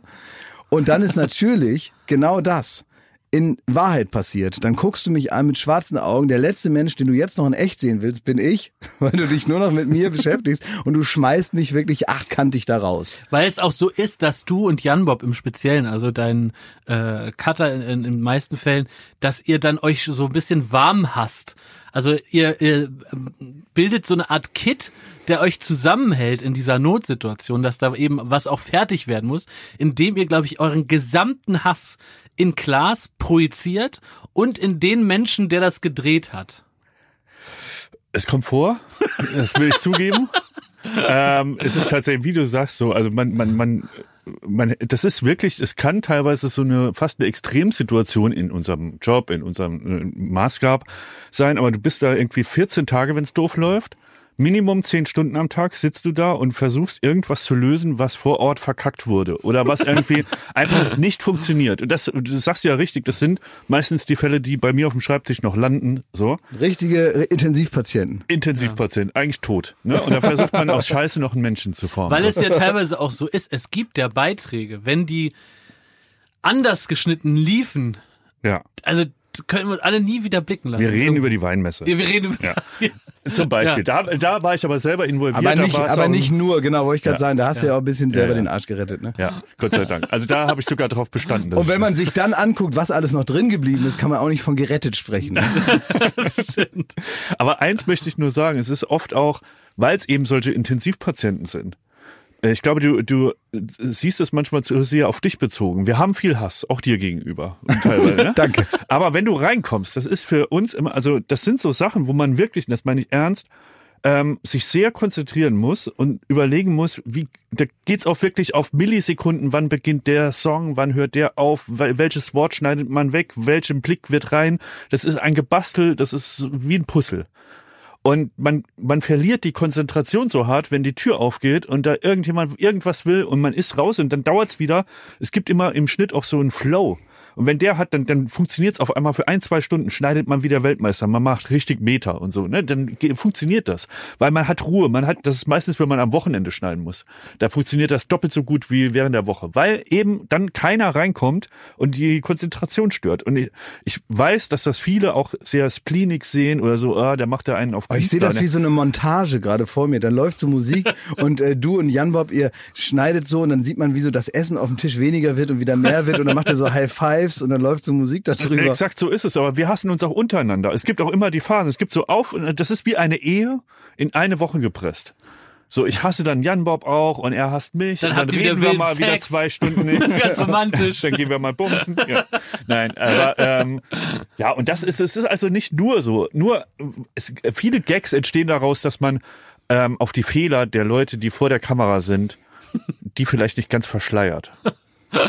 Das ist das Kleine, was wir uns gönnen, während während wir da eingekerkert sind. Und dann heißt es mal, das schneiden wir raus, aber der scheiß Millionär, ey, soll jetzt mal den Satz da, Wen meint ihr? die Klasse immer, äh, nee, äh, Jan Bob immer, Millionen kriegt er dafür, und dann weiß er, dann plötzlich schon wieder die Hut. So, komm, jetzt die Antwort. Komm, schaffst du, schaffst du. Okay. Millionen! Ja, tut mir leid. Ja, aber tut uns auch leid. Aber das, Kann ich auch nichts dafür. Das ist ja manchmal so, ne? Aber da, aber da habe ich drüber nachgedacht. Also äh, da bin ich jetzt drauf gekommen, warum ich davon geträumt habe. Ich habe jetzt noch ein ernstes Wörtchen und ein Gespräch ausstehen mit Anthony Hopkins. Ja. Soll das mit den Pfeilen? Nee, das ist, weißt du, warum ich von dem geträumt habe? Weil der immer so super verrückt auf Instagram ist. Ach, den folge ich gar nicht. Ja, ja, der ist, hat sie nicht mehr alle. Der, also im, im Lockdown ist er komplett Banane geworden. Ah, okay. Der sitzt da immer am Klavier und guckt immer so Anthony Oh. Hopkins mäßig in die Kamera, ne? Uh, schaudert mich. Ja, ja. Ja, ja. So, und äh, man hat ja auch schon einiges von dem gesehen in Filmen und so. Und dann weiß der natürlich, wie man gucken muss, damit man noch verrückter aussieht und so. Und dann hat er immer so, so merkwürdige Klamotten an und so. Ich glaube, daher kommt das. Also vielleicht sollte man dem mal irgendwann mal Instagram wegnehmen. Hm. Sag mal, was ich mal wissen wollte von euch, ist, ähm, ich stelle euch manchmal einfach so Fragen, die vermeintlich aus dem Nichts kommen, aber die helfen mir, euch noch ein bisschen besser kennenzulernen. Und das sind dann manchmal schon Spezialfragen, ähm, weil ich ja vieles schon weiß über euch. Aber ich möchte manchmal wissen, wie ihr so in gewissen Situationen seid, in denen ich in der Regel nicht dabei bin. Äh, und deswegen möchte ich wissen, ob ihr welche seid. Es teilt sich nämlich in, genau in zwei Bereiche. Es gibt welche, die das ganz oft machen und es gibt welche, die das noch nie gemacht haben. Seid ihr welche, die hin und wieder mal die Polizei rufen? noch nie gemacht. Was? Jakob Lund, glaube ich schon. Ne? Ja, natürlich. Ich habe in meinem ganzen Leben noch nie die Polizei gerufen. Ich bin sogar Profi-Polizeianrufer. Ich äh, weiß sogar immer, wo ich wohne, die, wie der Abschnitt heißt. Und dann google ich, wenn ich äh, ein Problem habe, wo ich die Staatsmacht brauche, wie ist die direkte Durchwahl zu dem Abschnitt? Probleme? Ja, dann komme ich gleich zu Schmidt. Sei mal die Schnauze! Gott im Himmel. Und dann gucke ich direkt, weil das ist wichtig, dass man nicht die 110 anruft. Das finden die Polizisten richtig kacke. Also halt, wenn man einen Notfall hat, soll man natürlich die 110 anrufen. Das, das, das ist der beste Weg, das ist eine klasse Nummer. Aber wenn man so Probleme hat, für die ich die Polizei anrufe. Also wenn dann jetzt deine sollte man- hakt. Genau, wenn die hakt oder was ich äh, in der in der Wohnung, wo ich vorher gewohnt habe, äh, häufig hatte, da war es so, man konnte im Hof parken. Und da gibt's immer wieder, also wirklich Leute, die die Gesellschaft einfach hassen und ablehnen. Das sind Leute, die außerhalb der Gesellschaft zu stehen glauben. Die dann Die meine, Welt brennen sehen die wollen. die Welt brennen sehen wollen. Zündler im System. Aussätzige, die jeden Einzelnen von uns hassen. Faschisten. Die dann in der Einfahrt parken so dass ich nicht ähm, auf dem Hof kann. Und dann kommt der Moment, wo ich ähm, also die dann wirklich, dann kannst du nicht rein und nicht raus mit, äh, mit dem Auto. Und dann rufe ich beim Abschnitt an. Oh, ey, da habe ich auch so einen Opa bei uns, der, der hat immer, der, hat, der, ist, der ist so ein Opa bei uns, der fährt einmal die Woche mit seinem Auto Ich rein weiß und sogar, wie der da. heißt, aber ich sag's jetzt. Ja, du kennst ihn, ne? Genau. Also, und der hat auch mal, der, der guckt immer nur, wenn sich einer in die Einfahrt stellt, obwohl er vier Tage später erst raus muss und so. Und wenn dann nicht sofort einer kommt, nachdem der jeden einzelnen Nachbar Ja. rausgeklingelt hat, bei uns und an der Straße gegenüber, ähm, äh, und auch schon äh, auf das Auto eingeschimpft hat, ohne dass da einer sitzt. Also dass er dann so mit dem Auto schimpft er dann. Und was er jetzt neuerdings macht, ist, daneben ist ein Fahrradständer, wo Leute ihre Fahrräder hinstellen. Und wenn nicht rechtzeitig einer kommt und das Auto wegparkt, dann tritt er auf die Fahrräder ein. Was? Unbeteiligte. Genau, unbeteiligte Ja. Fahrräder, die auch Ja. schockiert sind von der Parksituation. Auf die tritt er dann ein, damit er irgendwie wieder klarkommt. Naja, Aber ich habe auch schon mal die Polizei gerufen. Da habe ich wirklich gesehen, es ist voll die Bammer-Geschichte. Da hat ein Typ seiner einer Frau mit der Faust ins Gesicht gehauen. ja, das habe ich auch schon mal erlebt. Und das habe ich an der Ampel vorher gesehen und dann habe ich so irgendwie wirke überlegt, was mache ich jetzt auch, dass der aufhört. Und dann bin ich mit dem Auto auf den Bürgersteig gefahren, habe so Fernlicht angehupt, dass der so auch sich erschreckt. Dann hat er von der abgelassen. In dem Moment habe ich die Polizei parallel gerufen und die kam auch wirklich Sekunden später. Und dann ist ein Typ auf den Schläger zugerannt, der sah aus wie jemand, der so wie du letzte Woche erzählt hast, so Bärnackelfights macht. Und ich dachte, das ist jetzt noch irgendwer aus der Familie der Frau und er haut ihn jetzt zu Matsch und so. Ja. Ne? Also wirklich ein Typ wie der von Game of Thrones, dieser Berg, ne? Ja. Und da der zerquetscht jetzt den Kopf von dem Mann.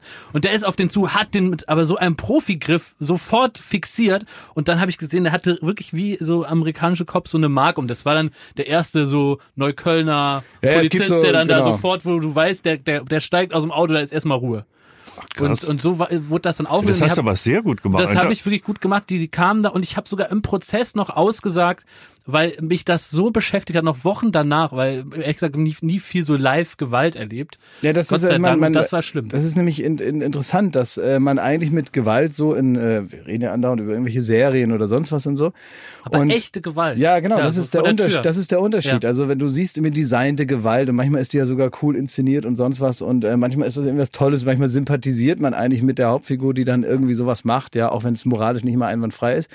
Es ist unglaublich, wie sehr man das durch einen Filter sieht und wie wenig das mit dem echten Leben zu tun hat, wenn man dann als jemand, der das nicht kennt, der in einem Umfeld, in einer Welt groß geworden ist, wo das, egal in welcher extremen Situation, auch psychisch oder so, nie eine Lösung des Problems darstellt. Das ist ja immer das Problem, ne? dass du in deinen, in deinen Möglichkeiten, wenn du das äh, anerzogen bekommen hast, hast du diese mögliche Lösung in deinen verschiedenen Optionen, um ein Problem zu lösen, ist das entweder dabei oder nicht. Und das hat ein bisschen was mit der Erziehung und der Sozialisierung zu tun.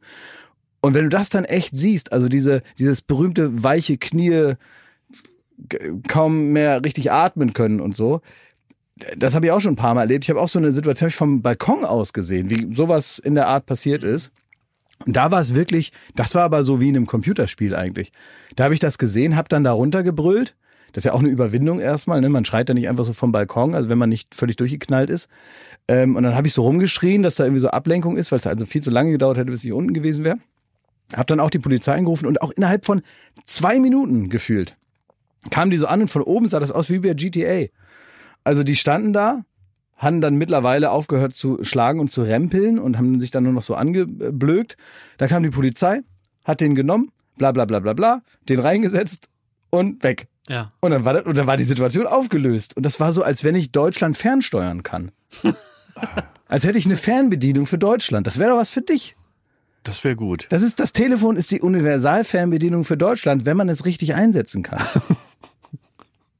Ich, äh, äh, während ihr das wirklich erzählt, überlege ich, es gab wirklich noch nie eine Situation, Echt? wo ich die Polizei gerufen Aber habe. es gibt auch ganz oft, und da muss man vielleicht Leute mal sensibilisieren dafür, es geht nämlich nicht darum, dass man darauf wartet, bis einer auf offener Straße äh, äh, zusammengeschlagen wird Es oder geht was. um die Garageneinfahrt. Nee, eben nicht. Es geht, um- also ja klar, da, da kann man, wenn man jetzt das unbedingt will, das auch mal machen.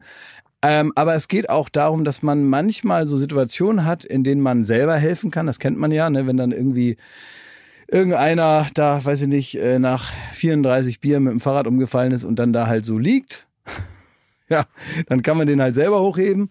Wenn man aber merkt, das schafft man jetzt nicht und eigentlich reicht es jetzt auch nicht, den wieder auf sein Fahrrad zu setzen und zu hoffen, dass die nächsten 20 Meter irgendwie besser ausgehen. Äh, das sind eigentlich so Situationen. Ich habe äh, ge- gestern oder äh, vorgestern äh, jemanden gesehen, der hier auf der auf der Bundesstraße ist das die B96? Kann sein, Ja, da äh, Richtung Studio da. Ja, ja. Da ist hinten irgendwo ähm, so eine Strecke, da kann man richtig 70 fahren, schnell fahren. Da fuhr einer offensichtlich sehr betrunken mit dem Rollstuhl aus so einer Baustelle rauf auf die B96. Aber da konnte man nicht halten und so. Da hätte man selber einen Unfall verursacht. Und das ist auch so ein Moment, wo man dann eigentlich die Polizei ruft und die sind dann auch irgendwie, ne, man denkt ja dann irgendwie, man, es muss sonst was passiert sein. Vielleicht ein guter Hinweis, dass man auch mal sagt, wenn jemand sich so selber gefährdet, wo man genau weiß, also wenn jetzt hier nicht ganz viel Glück und ganz viele Schutzengel mitmachen, dann macht's gleich Peng. Und äh, also mindestens einer hat sich sehr stark verletzt oder Schlimmeres. Das sind auch Situationen, wenn man so merkt, da schnallt einer gerade nicht, dass er sich und andere gefährdet, dann kann man auch Polizei rufen. Aber Schmidti, warst du nie so in einer bedrohlichen Situation oder also ist das einfach nicht vorgekommen oder in einer Situation, wo du dachtest, ähm, hier ist hier liegt was in der Luft, hier passiert gleich was. Ich war da schon super oft. Ähm, aber ich war meistens, toi toi toi, äh, nicht das Ziel dieser Stimmung. Das heißt, es ging, es waren dann meist, also ich rede von meistens von am 1. Mai in Kreuzberg. Da lag Ja. was in der Luft. Ja, ja, Ne? eindeutig. Na gut, dann- aber da ist die Polizei ja meist Genau, schon da. da ist die. Polizei schon braucht da, man da ne? nicht mehr rufen. ne? Und ansonsten muss ich wirklich sagen, ich hatte einmal so eine, so eine ganz schlechte Schlägerei in meinem Leben. Äh, es war keine Schlägerei, weil nur ich wurde geschlagen und ein Freund von mir. Ähm, aber die war so dämlich, die hatten so, während sie uns irgendwie so äh, genervt haben, also die haben uns ans Bein getreten von hinten, haben gesagt, sie, äh, ihr habt uns Bein gestellt und dann gehst du rund in Homburg auf dem Dorfplatz, ne? Ja. So, und ähm, dann haben die uns in so eine, äh, in so eine Haus, in einen Hauseingang reingedrückt und dann so, äh, wir, ja, am Kragen gepackt und also rumge, rumgenervt, ne? Und die haben aber vollkommen den Spaß daran verloren, weil wir solche Lappen waren. Die haben nur noch, jeden Moment haben wir uns noch äh, äh, so ganz kurz vor voll gepisst. So, und wir haben kein Kontra gegeben. Wir sind auf ihre Provokation nicht Wie der rein. Drosten. Wir haben einfach nur, ja, ja, stimmt, ja, so, tut mir leid, ey, tut mir leid, wir, ja, und dann irgendwann nur noch geschwiegen. Und dann haben die wirklich abgelassen, weil es- die haben sich gelangweilt. Das ist toll. Das ist wirklich toll. Ich finde sowas, das sind richtige, das sind, das sind die Vorbilder, die ich in der Gesellschaft installieren will. Ja. Welche, die wirklich Gewalt verhindern, weil sie wirklich fünf vor in die Hose pissen Ja. stehen. Das ist, that's the spirit. Ja. So muss man das machen, weil so verhindert man Gewalt und nicht, indem man dann der geilere, noch gewalttätigere ist, der noch mehr Angst erzeugen kann, sondern nein, genau das nicht. Wind aus den Segeln nehmen und äh, praktisch die Kraft der anderen nutzen und sich wie ein Grashalm im Wind wiegen. Ja. Das ist es, ne? Bäume, starke Bäume, die knicken um bei Sturm. Aber Grashalme, die sich Oh. mitwiegen mit dem Wind, das ist eine asiatische Weisheit, Ja.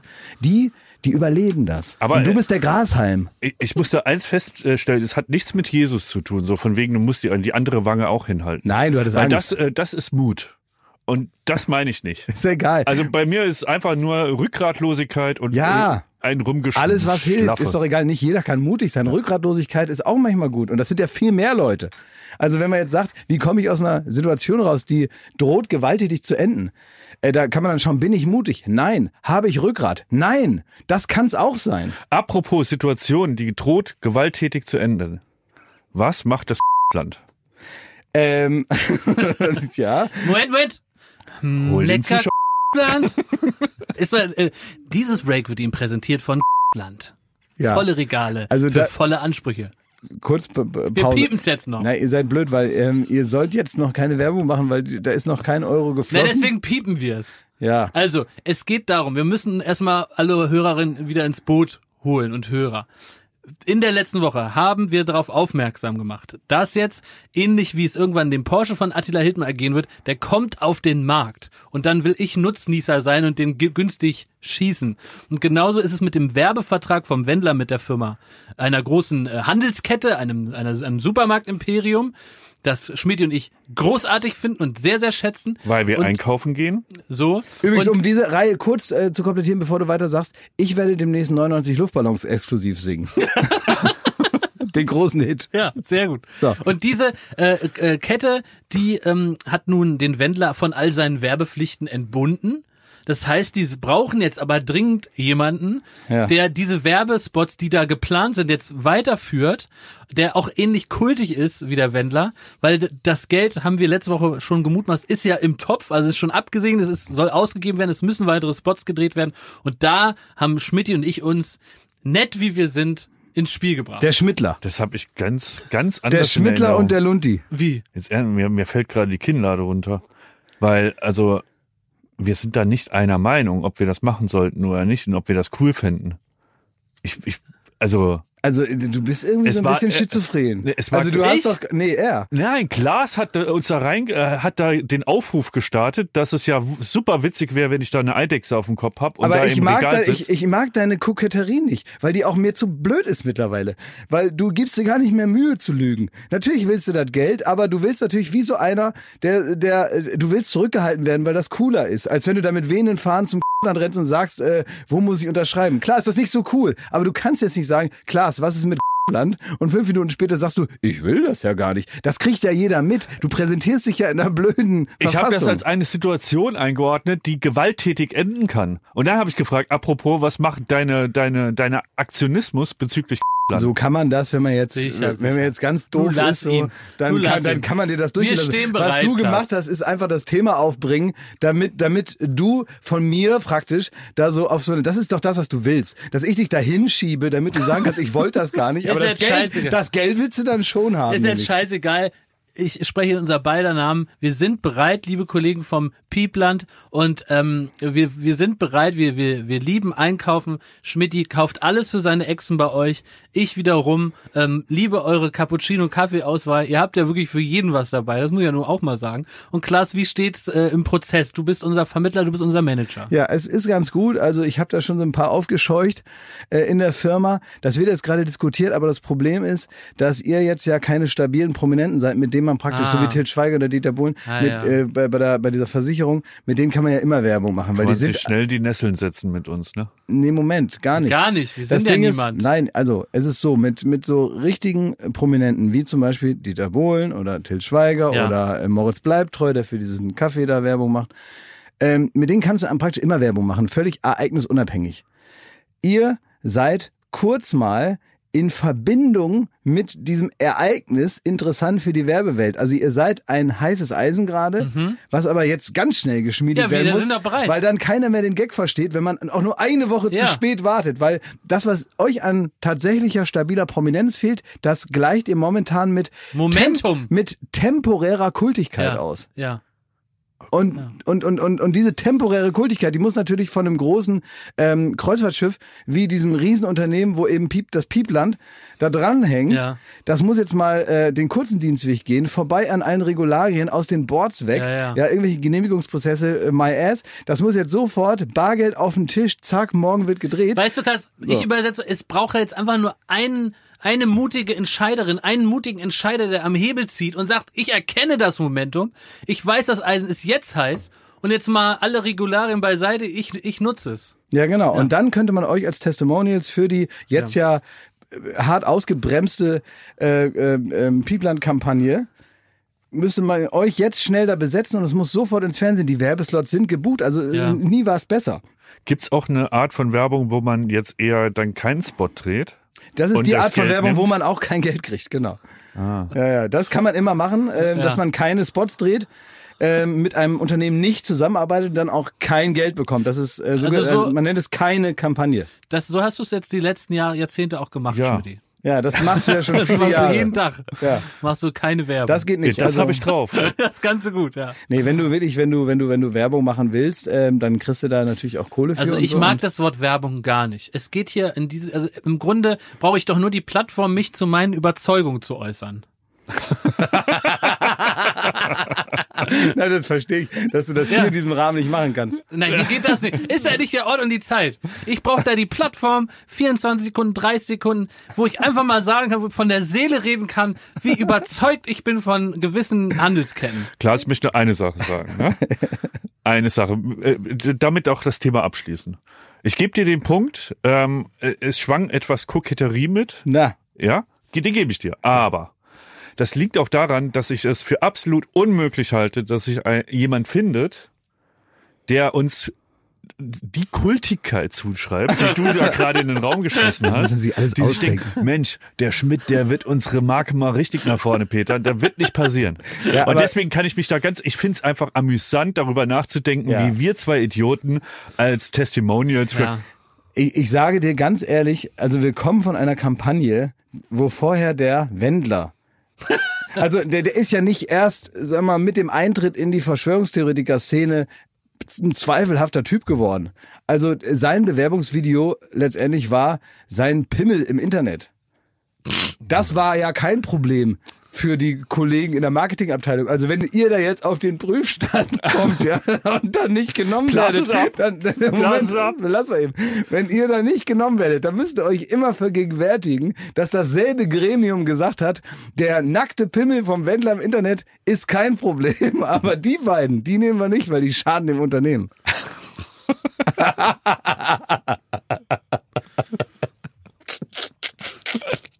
um Gottes Willen. Und So. unser Kollege Sebastian Grage hat mir ein Problem mitgegeben und äh, er hört diesen Podcast und er wünscht sich so eine Art Lösung. Weil er hat im Bekanntenkreis jemanden, der ist in eine neue mittelgroße Stadt gezogen. Der ist so um die 39 Jahre alt. Ja. Und der ist abgekoppelt von seinem Freundeskreis hier in Berlin und ist jetzt darauf angewiesen, in einer mittelgroßen Stadt, die könnte überall in Deutschland sein, ist auch scheißegal. Das hat wahrscheinlich ein Kino oder zwei, ähm, die hat vielleicht einen Musical-Laden, die hat so drei kultige Studentenkneipen und das war's. Wie kann ein 39-Jähriger in der heutigen Zeit neue Freundeskreise aufbauen? Ich kenne das ja, also solche Städte kenne ich, aus so einer komme ich ja. Ja, äh, Oldenburg könnte es sein. Könnte auch Kassel sein, Göttingen, Ja, Kassel, Paderborn. Kassel wird schwierig. Also ähm, äh, Weil ich will mich gerade, ich habe bewusst ausgelassen, weil es mir nicht um, um die Stadt an sich geht. Es geht um dieses Problem, wie sprichst du als etwa 39-jähriger Mann äh, andere vermutlich auch erstmal Männer an, um mit denen eine Freundschaft zu knüpfen, die bisher keine Historie hat. Weil du kannst ja, um euch mit ins Problem zu nehmen, ja, du kannst ja nicht in eine Bar gehen, ja, jetzt mal auch unabhängig von Corona. Und dann sagst du, der andere äh, Mitte 30, Ende 30-jährige Mann, der sieht sympathisch aus. Geh ich mal auf den zu. Sag dann sowas wie, na, äh, du Öffler hier, wollen wir Fußball gucken? Aber Also, äh, genau du's? das passiert, zumindest in Berlin, super oft. Ne? Hä? Ja, man si- äh, das hatte jeder von euch schon. Man sitzt mit so ein paar Freunden an meistens so einer Biertischgarnitur ja, da. mit ein paar Freunden, das ist schon was anderes, ne? Ja, aber dann kommt einer und hat, und den bewundere ich, das ist für mich Messias äh, schlechthin. Der kommt dahin zu so acht Zynikern, die da rumsitzen.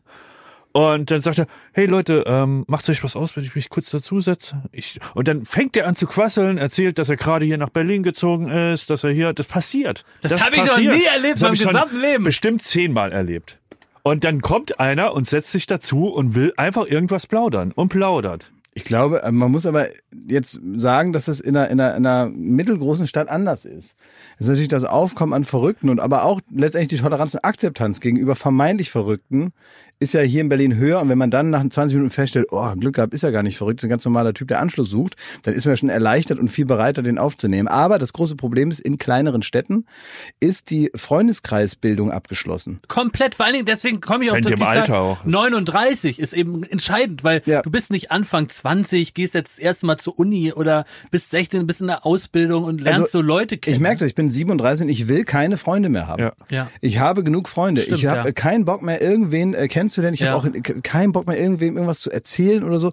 Ich habe jetzt genug Freunde, die kriege ich noch nicht mal alle in ausreichender Form versorgt Ja. mit dem, was ich eigentlich unter einer Freundschaft verstehe. Das funktioniert heute aber auch gar nicht mehr, weil Äh, früher hat man sich dann so richtig, also wenn man so das Gefühl hatte, das könnte ein neuer Freund sein, so Ja. im Studium oder so. Und dann hast du da jemanden kennengelernt, dem, mit dem hast du dich gut verstanden.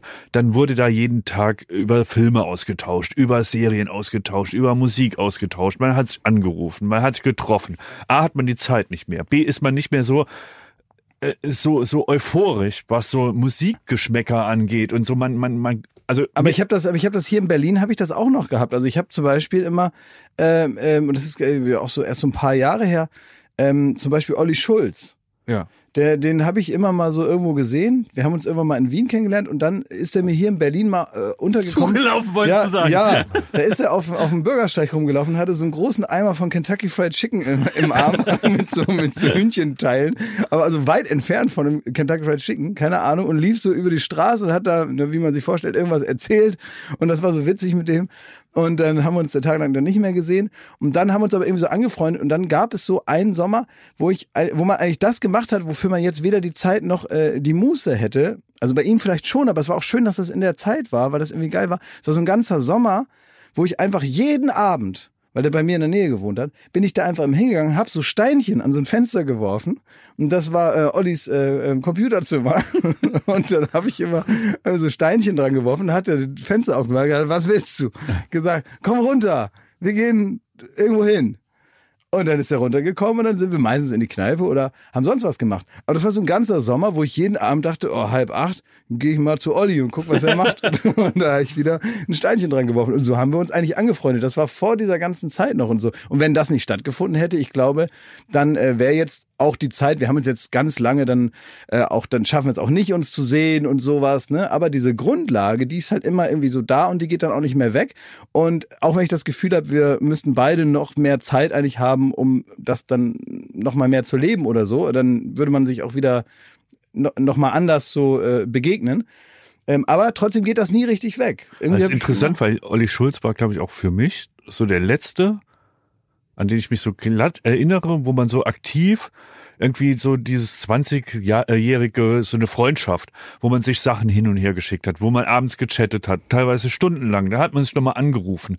Das war äh, eine Ja. Zeit lang war Man kann mit, mittlerweile wirft man die mein Steine. ältester Jugendfreund war das. Ja, man, man wirft mittlerweile wirft man die Steinchen praktisch äh, digital ans Postfach, aber man kann immer noch bei bestimmten Leuten immer noch Steinchen an die Fenster schmeißen. Ob das nun wirklich Fenster sind oder Windows, ähm, das ist äh, das ist ja die andere Frage. Aber es gibt so Zurück Leute, zum Problem. bei denen geht das. Ak- So, ich glaube, ich nur sagen, rausgezogen, soll ich, soll ich dir eine Lösung wenn sagen? ein nett, sympathisch aussehender Herr mit einem großen Eimer Kentucky Fried Chicken durch eure Stadt läuft, den einfach mal ansprechen, fragen, ob die ein YouTube-Zimmer haben und ob man mit denen da ein bisschen gucken kann. Ja, aber pass auf, die, äh, die tatsächliche Lösung für das Problem sind in solchen Städten äh, ähm, Sportvereine.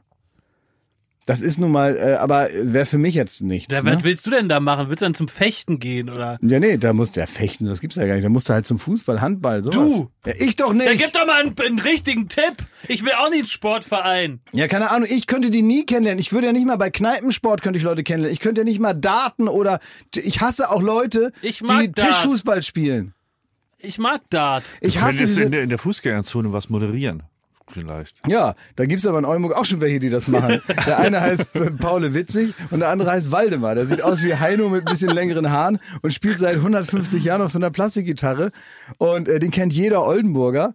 Dann gibt's noch äh, manchmal so ein, so, so ein paar Kollegen, die dann auf der Panflöte am Lefferseck stehen.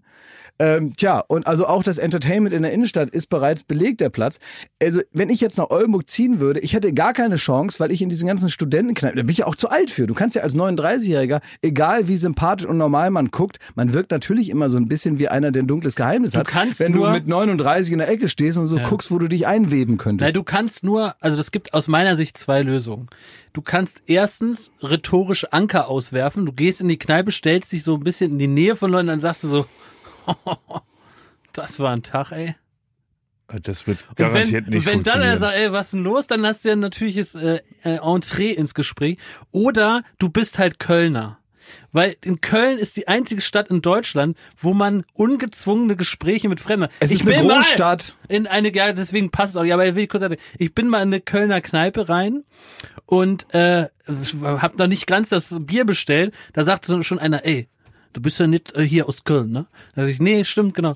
Ja, weißt du was, dann musst du mal Kölner Lichter, das ist super. Musst du mal Kölner Lichter gucken. Da ist, ist in, ach, Kölner Lichter, was ist da? Ja, da ist hier der Rhein in Flammen. Wie der Rhein ist in Flammen. Ja, da hast du hier Feuerwerk überall, kannst dich an, an den Rhein legen und dann guckst du da oder fährst du, was auch super ist, kriegst du Karten kaufen für einen Dampfer, da fährst du da richtig durch, durch die Lichter, durch das Feuerwerk und so. War schon, da hatte ich ein zweistündiges Gespräch über Pyro. Das Weil ich habe dann, das war wie so ein Gesprächspuzzle. Ne? Ja, aber äh, man ich sagt, dachte, du redest von Freunden.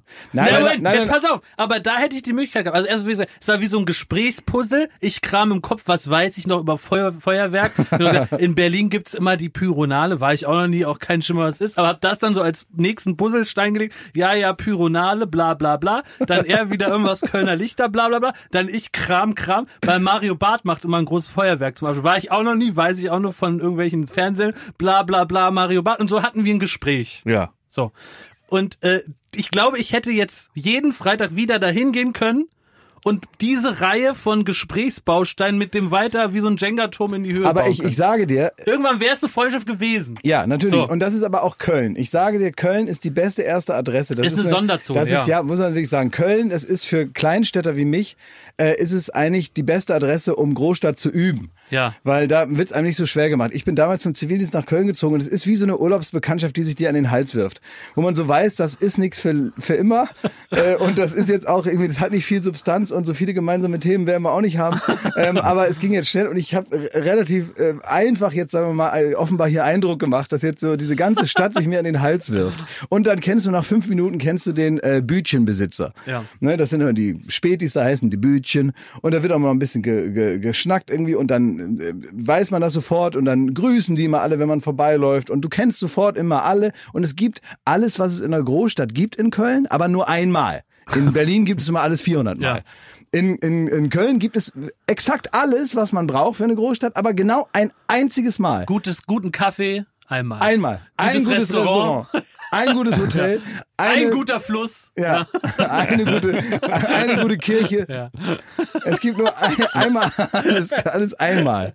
Und deswegen ist das cool so. Und äh, als ich dann nach Berlin kam, da merkst du so richtig, wie diese Stadt halt denkt, was will der denn hier? Ja, verpiss dich. So, die ganze Stadt, Berlin. ja, die ganze Stadt strahlt aus. Moment mal, wir sind hier bestens ohne dich zurechtgekommen. Jetzt such dir was zu arbeiten und ansonsten Halt steh nicht im Weg. Genau. Und das ist diese ganze Ausstrahlung von Berlin. Und wenn du dann wirklich vier Jahre lang um diese alte, arrogante, abweisende Tante Berlin herumgeschlichen Na. bist, dann sagt die irgendwann mal, ja, bist in Ordnung, setz dich dahin. So, das ist Berlins Einladung an dich als Mensch. Ja, ja, Hals, Maul, setz dich dahin, kannst hier bleiben. Das ist aber krass, Jakob, weil du als Berliner Mhm. ja nie die Erfahrung gemacht hast, was es für ein Gefühl ist, wenn man hier Das mit stimmt, seinem ja. äh, mit einem Ja, ja. Lieferwagen reinfährt und die Möbel da irgendwo aufstellt und man läuft durch die Straßen und wie du es beschreibst, Glas, also nirgendwo kriegt man so klar gemacht, dass du so scheißegal bist. Also dieses Prinzip, so du bist nur ein, ein kleines Pfefferkorn oder Ah. ein Sandkorn im Universum. Das hast du in Berlin Ich bin ja Künstler. ja. Und ich habe sogar mal über dieses Thema ein Lied geschrieben. Das heißt Eigenes Berlin von Gloria. Ähm, und dadurch, dass ich Künstler bin, musste ich meinem tief empfundenen Ja. Gefühl Ausdruck verleihen. Und das ist mir nur möglich mit der Kunst der Musik und der Komposition, weil ich ansonsten mich einfach überhaupt nicht, das ist praktisch mein Tor zur Welt. Ja. Das ist, das ist meine Möglichkeit, an euren Diskursen teilzunehmen, ist über die Musik. Auch eine weil ich, emotionale Reinigung. ja, weil ich ansonsten nicht reinfinde in eure Kreise. ja, weil ich ja. ansonsten gar nicht weiß, wie ich da ansetzen soll. Also wer wissen will, wie ich wirklich fühle, das kann ich hier gar nicht so darlegen, der Ja. muss Musik hören. Weil das ist letztendlich das einzige Medium, in dem ich wirklich sagen kann, was in mir drin ist. Da Ja. kann ich die Farben meiner Seele einmal aufs, auf, die, auf die Leinwand malen. das ist beim, wie bei mir mit dem Free Jazz. Wenn ich die Klarinette auspacke, dann geht's Vielleicht los. könnte eigenes Berlin äh, die Untermalung unserer Landwerbung sein. Nein, das, äh, Das treibt, ist ja schon wieder zu viel, ne? Das ist So, das ist dann der Sellout oder Ja. wie? Uns mal hier unterstützen. nee, das treibt die Leute wirklich nicht in den Supermarkt. Das ist, aber wir will- oder was? Also dann ist es doch zumindest konsequent. Äh, wie du weißt, wie du drauf gekommen bist, ne? wie er das immer wieder hier wieder wieder fallen lässt. Ne? Land längst Ich 20 verstehe aber- Minuten schon kein Thema Ich mehr. Ne? verstehe aber, Schmidt, weil der Social Media Druck ist so groß inzwischen von den ganzen Hörern unseres Podcasts. Die schreiben da alle Land an. Das ist wirklich insane. Also die, der, der Druck ist so groß, die, die müssen da jetzt langsam mal das Ventil öffnen, weißt du? Wie meinst du, das ist hier so eine so eine so eine Stimmung wie am 9. November oder Ja, was, dass äh, ja. ein Lass äh, sie da rein. ja, meinst Ja, du, das ist so, dass jetzt irgendwann äh, ste- stehen praktisch die Mitarbeiter nur noch wie diese wie diese überforderten äh, ähm, ähm, äh, Grenz Ja. äh, Grenzbeamten Ja. äh, die einfach nur nach links und rechts die Leute durchlaufen lassen und immer noch denken, ja, dann wird das jetzt wohl das, Das gewesen sein hier mit meinem Beruf. Also sind das die Marketingleute von Land in eurer Wahrnehmung? Ja. Jetzt zurück zum Problem. Nee, nee, wir wir müssen ich das hab- ich hab- Problem Das lösen. gehört zum Problem. Ich habe was Gutes. Okay. Wenn ich jetzt 39 wäre und Ja. in einer mittelgroßen Stadt, Aha. würde ich als allererstes den Land aufsuchen, da mal richtig gut einkaufen gehen, mich an den Produkten laben und unter anderem kommt es vor, dass man da an der Wursttheke Ja. jemanden Gleichgesinnte. kennenlernt. Ja, An der Wursttheke, na, Ja. das sind die ganz tollen Bekanntschaften, die man, die man wirklich, Freundschaft von der oh, Wursttheke. so richtig sympathische Fleischesser. Mm, lecker. So ein richtiges Wurstgesicht, ey. Wurstfingern. Wurstfreund. Ich glaube, ich würde tindern. Und dann hoffen, dass man, äh, dass man sich mit irgendjemandem datet da, Mhm. ne? Und die bringt dann noch Freunde mit. Weil sie einen langweilig findet. Aber dann hast du halt den Typ. Aber, aber das ist so ein ja. bisschen, Tindern, um Freunde kennenzulernen, ist ein bisschen wie im Puff gehen und dann die Leute voll labern. das ist so ein bisschen, Das wäre mein zweiter dafür, Vorschlag. Dafür ist es, dafür ist es doch nicht gemacht. Ja. Also man, äh, Tinder ist doch, soweit ich das verstanden habe, weil man sieht ja nun, äh, äh, dass ich da, also offenbar, äh, dieses Kulturgeschichtliche ist das ja nun richtig an mir vorbeigegangen. Also ich habe noch nie bei, ich habe mal bei Kollegen der Florida TV, habe ich mal relativ wahllos nach links und rechts gemacht und habe da vermutlich für die große Liebe gesorgt. Ähm, aber ansonsten habe ich damit nichts zu tun. Aber, aber, aber ich glaube, da geht es nicht darum. Also wenn man da so praktisch sich jemanden da antindert, Ja. um dann deren Freundeskreise zu übernehmen, das ist ja schon kurz vor talentierter Mr. Ripley.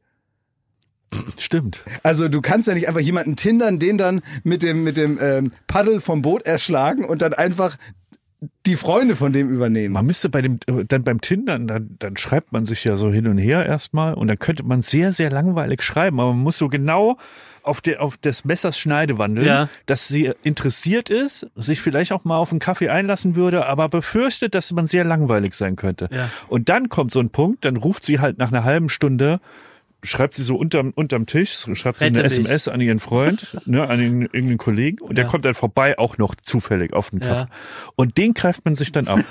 Und Ja. dann und dann und dann äh, schaltest du praktisch den Also nicht Schalter Heiratsschwindler, ein Freundschaftsschwindler. den Freundschaftsschwindler, den Dateschwindler Ja. und dann schaltest du den den Schalter auf Esprit und, Ja. und und der Freund sagt dann später, was gar nicht, was der hat, ist, ist doch ein toller Typ. Ja, genau. Genau. Nächsten Freitag wieder. Ja, ist ja interessant. ein Ja. guter Rat. Ja.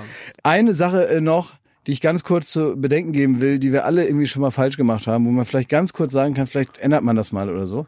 Äh, und jetzt aber heute Morgen habe ich aber eingesehen, dass du richtig falsch gemacht hat. Einfach nur mal für Menschen, die da einen Hang zu haben.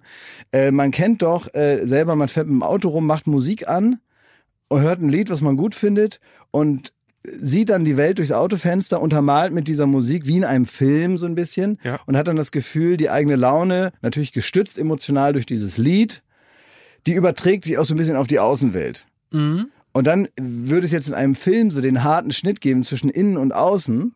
Und wenn man dann von innen diese tolle Stimmung hat und das Lied läuft und man guckt so durchs Fenster und denkt, ach toll, die Vögel, die Bäume, die Leute, alle sind so gut drauf. Und dann der Schnitt von außen, da hast du wie so nur so einen Eisenkasten des Autos und so ein wummernder Bass und irgend so ein Typ, der offenbar da drin sehr gute Laune hat, aber draußen herrscht dann ganz normal die Atmosphäre des Tages, Ja, die bei Berlin. jedem anders ist. Berlin äh, drückt praktisch wie Nebel auf diese gute Laune, die in dem Auto herrscht. Ähm, das gibt es auch noch mit heruntergelassenen Fenstern und man selber hat aber trotzdem, obwohl man es besser weiß und es immer bei anderen Leuten sieht, den Trugschluss, die anderen von draußen, die würden, die würden sehen, wie gut man drauf ist und das sympathisch finden. So ein bisschen. Also, dass, dass die so ein bisschen schnallen, wie man selber gerade denkt. Na, man fährt so rum, man hat ein fröhliches Lied, man guckt raus und man denkt dann so, ja, die anderen sind auch gut drauf, obwohl die das nicht so richtig wissen. Aber man wirkt wie ein Trottel, der zu laut Musik anhat. Man sieht das aber nicht so, sondern man denkt, ach, das ist ja auch sympathische Musik, ist ja nicht schlimm, aber jeder hat einen anderen Musikgeschmack Ja. und so. Und heute habe ich Im eingesehen, Sommer ist es besonders schlimm übrigens, wenn alle Fenster unten sind. wenn alle Fenster Ja, sind ja. dann unten und dann Ja, bist du ja. an der Ampel und dann halten so Leute, die sind gestresst, irgendwie haben, äh, weißt du, Fahrradfahrer in Berlin haben sowieso keine einfache Zeit, weil es nicht leicht ist, mit dem Fahrrad durch Berlin zu fahren, ohne zu sterben. verdammt vergöttert, wir waren nie. Ja, also genau, es geht jetzt nicht um diese böse Onkels, sondern man kann ja auch mal was, was Lustiges mal. Ah, ja, man kann okay. auch mal Future Islands Lou Bega, laufen lassen. ja, ja. Äh, Lou Bega, so. Ähm, und, und heute habe ich einen gesehen, der auf diesen, äh, die gibt's hier in Berlin, ich weiß nicht, ob es die sonst irgendwo in Deutschland noch gibt, diese Emmy-Roller. Das sind so rote Elektroroller, so wie so äh, Wie eine Schwalben, Schwalbe, wie eine ja. Schwalbe, die kann man sich so mieten irgendwie, ne? Kriegst so einen Helm dazu und dann kannst du losfahren. Ähm, und der hatte sich Kopfhörer da drunter reingemacht und hat auf dem Roller Musik gehört und war richtig gut drauf. Und der hat wirklich auf dem Roller gestanden und ist stehend gefahren. Oh, was ein Erwachs- Arschloch. Ein, was ein Arsch, habe ich nicht mehr gedacht. Und ist dann gestanden und hatte offenbar richtig gute Laune. Und ist dann auch an der Ampel, hatte dann so, mit den Fingern, ausgestreckten Zeigefingern, hat er da so rumgefuchtelt, so als würde er so tanzen und dann so mit dem Beinchen und so. Man sieht dann den ganzen Körper bei so einem, der auf dem Roller sitzt. Das ist Ja. nicht wie im Auto, wo man so äh, Hals abwärts noch so ein bisschen was sieht und das so ein bisschen Schultern und das war's. Sondern du siehst dann den ganzen Körper und der tanzte so morgens um 9 Uhr, fuhr dann da irgendwo hin, sah ansonsten so büromäßig aus und eigentlich hätte ich doch denken können, der fühlt sich jetzt halt gerade sehr gut, der hört wahrscheinlich seinen neuen Lieblingssong. Du hättest sogar so einen Daumen hoch machen können in seine Ja, Richtung. hätte ich seinen Daumen hoch und Ja. nach dem Motto, ey, besser man ist gut drauf als schlecht drauf Ja. und so. Das ist ja eigentlich mein Mindset auch so, dass man die, die Welt nicht so schl schlechter macht, als sie ist, ne? Aber ich habe die ganze Zeit mich dabei erwischt zu denken, boah, was für ein riesen Arschloch, der soll aufhören zu tanzen, der soll Ja. aufhören, so gute Laune zu haben, auf seinem Roller, der soll auch nicht sein Lieblingslied hören und ich will auch nicht, dass der da so rumhampelt. Ich denke mir die ganze Zeit, ich hätte das gesehen und ich schwöre, ich, hätte- ich habe sofort die Bilder im Kopf von Terminator 2, wenn der LKW diese der, der, die Brücke runterkracht und dann dem jungen äh, Connor auf seinem Moped hinterherfährt und dann so richtig von hinten so drauf und den so, so von hinten immer so anstupst. So, Das, das hätte ich mir in dem Moment gewünscht. Aber ja, ich hatte nicht die Zeit. Eigentlich ist es so, Nimm dein LKW mit das nächste Mal. Ja. dieser Typ auf dem Roller, ne, um mal den Bogen zu schlagen, das bist du als Oldenburger, du als Saarländer neu in Berlin und du, wie du den wahrgenommen hast, das ist Berlin. Du bist Berlin, Klaas. Weil Berlin sagt nämlich, wie wir schon hatten, du Arschloch, halt dein Maul. Hör auf, gut drauf zu sein. Ja. Deine gute, mit deiner guten Laune hast du hier noch, noch Nichts verloren. Hast, hast du vor allem hier auch nichts nach vorne gebracht. Ja. Von guter die Laune haben wir diese Stadt noch. nicht Ja. gebaut. Die vergeht dir auch noch, Ja. die gute Laune. Ja, mein ja, Freund. ja, ja, das ist dieses, dieses Missgönnen von anderen Leuten gute Laune. Ich glaube, das ist es. Ich glaube, es liegt an mir. Also, wenn der Typ, also du bist Berliner. also wenn ja. dieser Typ, der das jetzt gerade hört, also man wird ja wissen, ob man auf einem roten Roller getanzt hat wie so ein Affe, ne? Ja, Da wird man ja sagen, oh, das war wohl ich, ne? ja, Heute Morgen in Berlin Mitte. ja. Ähm, wenn du das jetzt hörst, ich habe dich zwar gerade in so eine Ecke gestellt, aber im Prinzip bin ich schuld. Ich bin derjenige, ich hab's falsch gesehen. Du bist zu Berlin. Ich bin äh, genau, ich bin zu lange in diesem in diesem Scheißladen Berlin und habe mich auch anstecken lassen von dieser Motzigkeit und im Prinzip ist jeder, der im Auto oder auf einem Roller oder von mir aus an der roten Fußgängerampel tanzt. Warum auch immer, auch diese Leute, die pfeifen oder singen auf dem Fahrrad. Ja, ich weiß, da gehört eine Menge dazu, ja. Dennoch soll man sagen, diese Leute sind gut drauf, die machen das Leben besser und solche Menschen sind mir eigentlich hundertmal lieber als diese ganzen Stinkstiefel und diese Ja. ganzen Motzköppe, die einem sonst normalerweise entgegenkommen, von denen man ja noch viel Schlechteres nur zu erwarten hat. Also macht bitte weiter, wir müssen an uns arbeiten Richtig. und wenn wir uns von dieser guten Laune gestört fühlen, sind wir offenbar die mit dem Schaden. So, guck mal, jetzt habe ich LKW, einen Prozess. Brücke runter, Terminator. Nix. Hör mal Wenn auf. ihr solche Leute seht, dann macht ihr den Daumen hoch und dann seid ihr Köln und sagt, Mensch, Junge, was hörst du denn da? Ja, jeder Jack ist anders. Ja. Und das war's. Da denkt man dann. Ja. Lässt sich mal anstecken. Guck mal, jetzt kommt mal guten hier sehen. Jetzt, jetzt konntet ihr das mal sehen. Das war richtig ähm, äh, für interessant auch, wie man so sehen konnte, wie ich mich gerade verbessert habe, live. Ja, du hast dich live verbessert. Ich habe mich live verbessert. Ich bin jetzt, und wenn es nur ein kleiner Punkt ist, den man nicht oft braucht im Leben, aber ich bin jetzt ein Stückchen besser geworden und ich probiere so zu bleiben und probiere nicht nur von der Behauptung zu leben, sondern Du warst auch das bei dir umzusetzen. in Therapie gerade. Ja. Und irgendwie, oder in Lebenshilfe. Ja, ich habe Du mich, machst dich krass, während du redest. ja, genau. Geil. Ich habe mich krass gemacht im Kopf. So, kleiner Ausblick noch auf Montag. Ja. Am Montag gibt's wieder Late Night Berlin, da Ja. freue ich mich drauf. Da gibt es den zweiten Teil erstmal von Saschas Ja. wirklich sehr lustigen Songs. Es gibt noch mehr Lieder. Ich habe ja für alle, die es vielleicht noch nicht mitbekommen haben, äh, mit Sascha ähm, eine Marktforschungsgruppe aufgemacht, also Marktforschungsgruppe eingeladen und die wussten nicht, dass Sascha und ich im Nebenraum sitzen und dann haben wir neue vermeintliche Sascha-Songs dort abgespielt die sollten die bewerten im Auftrag der Plattenfirma und dann sollten die sagen, welches Genre jetzt das nächste sein könnte für den Musiker Sascha, den ja jeder kennt. Und da gab's also die diversen Genres, ein paar haben wir schon gesehen und der zweite Teil, der folgt noch. Richtige Unter anderem am Montag, 23.10 Uhr, wird es Jazz geben. Werden die Leute es mögen, wenn Sascha eine zehnminütige Jazznummer präsentiert, wo er skattet. Ich Und hab diese- diese dieses mit- Schabadupa-dupa-dupa. Ich habe diese Mittelalternummer noch, äh, also wirklich, das, das, das droht noch ein Ohrwurm Der Kaufmann und die Magd. Ja. Ja, wie, äh, wie singt ihr immer? Dudeldei, Dudeldei, Dudeldei. Dudeldei. Oh Also sehr gut. Auch der Party-Song, Ja. äh, Party, Party, Party, Ja. Konfetti, Fetti, Fetti. Sehr gut. Ist auch sehr gut. Also es sind eigentlich nur Hits, ne? All Killers, No Fillers, wie man so Genau. schön sagt bei einem richtig guten Album. Und äh, da gibt's den zweiten Teil, da freue ich mich sehr drauf. Und es kommt ähm, Nico Santos. Nico Santos, ähm, Spanier. Ja, Und äh, ja, mit dem ja, singe ich auch irgendwas, ne? Nehme ich mal an, ne? richtig. Ja. Ja, das wird schön, da freuen wir uns drauf. Und natürlich jede Menge Premium-Gags ohne Bezahlschranke. Und jeder, der jetzt meine messerscharfe Sommerhausanalyse vermisst, ich sage kurz, warum es mich, es, es hat mich einfach nicht mehr abgeholt. Verstehe ich gar nicht. Ich Es- fand die Folge super. Die war super, die war einfach Hab gut, aber es gibt gelacht. einfach nichts mehr zu analysieren. Ich habe gelacht, dann wurde es sich wirklich absurd. Ja. Das verstehe ich dich überhaupt nicht. In einer Dreiviertelstunde Doch. angebrüllt. Also da war kein normales Wort mehr. Da ging es Ja. nur noch. Der einzige, was mir noch Freude macht, war die Petition, die der Bachelor der Mangold gestartet hat mit so ein paar Versprengten, die da nicht so gut rüberkamen, Annemarie Eilfeld und Co. Die wollten eine Petition starten, dass das berühmt-berüchtigte Wieder Wiedersehen, Ja. also die letzte Folge nach der Staffel, da treffen sich alle Kandidaten, haben jetzt auch mal den Schaden begutachtet im Fernsehen, wie es so rüberkam. Und dann sollen sie da nochmal zusammenfinden. Wie eine Petition. Die haben eine Petition gestartet. Sollen das Olympiastadion mieten, die Arschlöcher. Wie das ordentliche Leute machen, wenn die Petitionen wollen. Da muss ganz Deutschland zusammenkommen, damit wir Deutschland verändern Darum können. geht, es geht jetzt um Sommerhaus. Yeah, Sommerhaus, meine ich doch. So. Sommerhaus-Petition, André Mangold. Er soll den da fragen, den äh, Waldi und den sein Freund. Die sollen ein Olympiastadion machen. Entschuldigung. Da kriegst du auch keine guten Kritiken, wenn du mich unterbrichst bei dem Thema. Klar. Hast, hast recht. So, und da haben sie auf jeden Fall ähm, äh, haben, haben sie eine Petition gestartet, dass RTL diese Sendung live ausstrahlen soll. Ja, dass die nämlich nicht wieder Dass da zum wieder- Arsch geschnitten werden. Genau, das herumfuscht. Und RTL hat einfach nur gesagt, nein.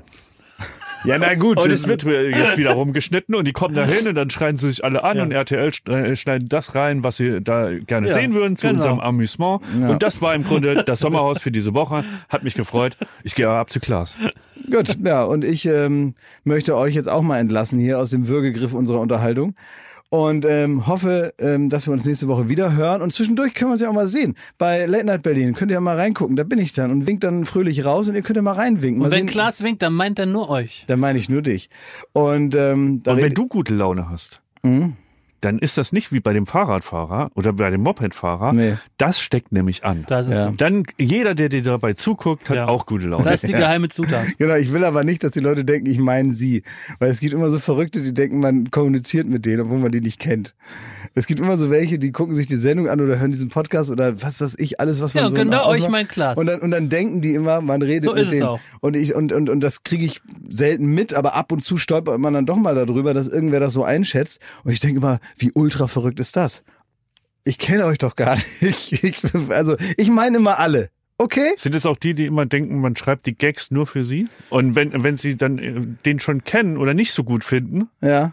Dann ist die ganze Sendung scheiße. Nee, die meine ich nicht. Ich meine so Leute, die wirklich denken, äh, das wäre hier ein Privatgespräch und keine Fernsehshow. Okay. um Gottes Willen. Da tun sie Abgründe auf. Na gut, da reden wir nächstes Mal drüber. Bis dann, also macht's gut, ihr Mäuse. Alles Gute, alles Liebe. Tschüss.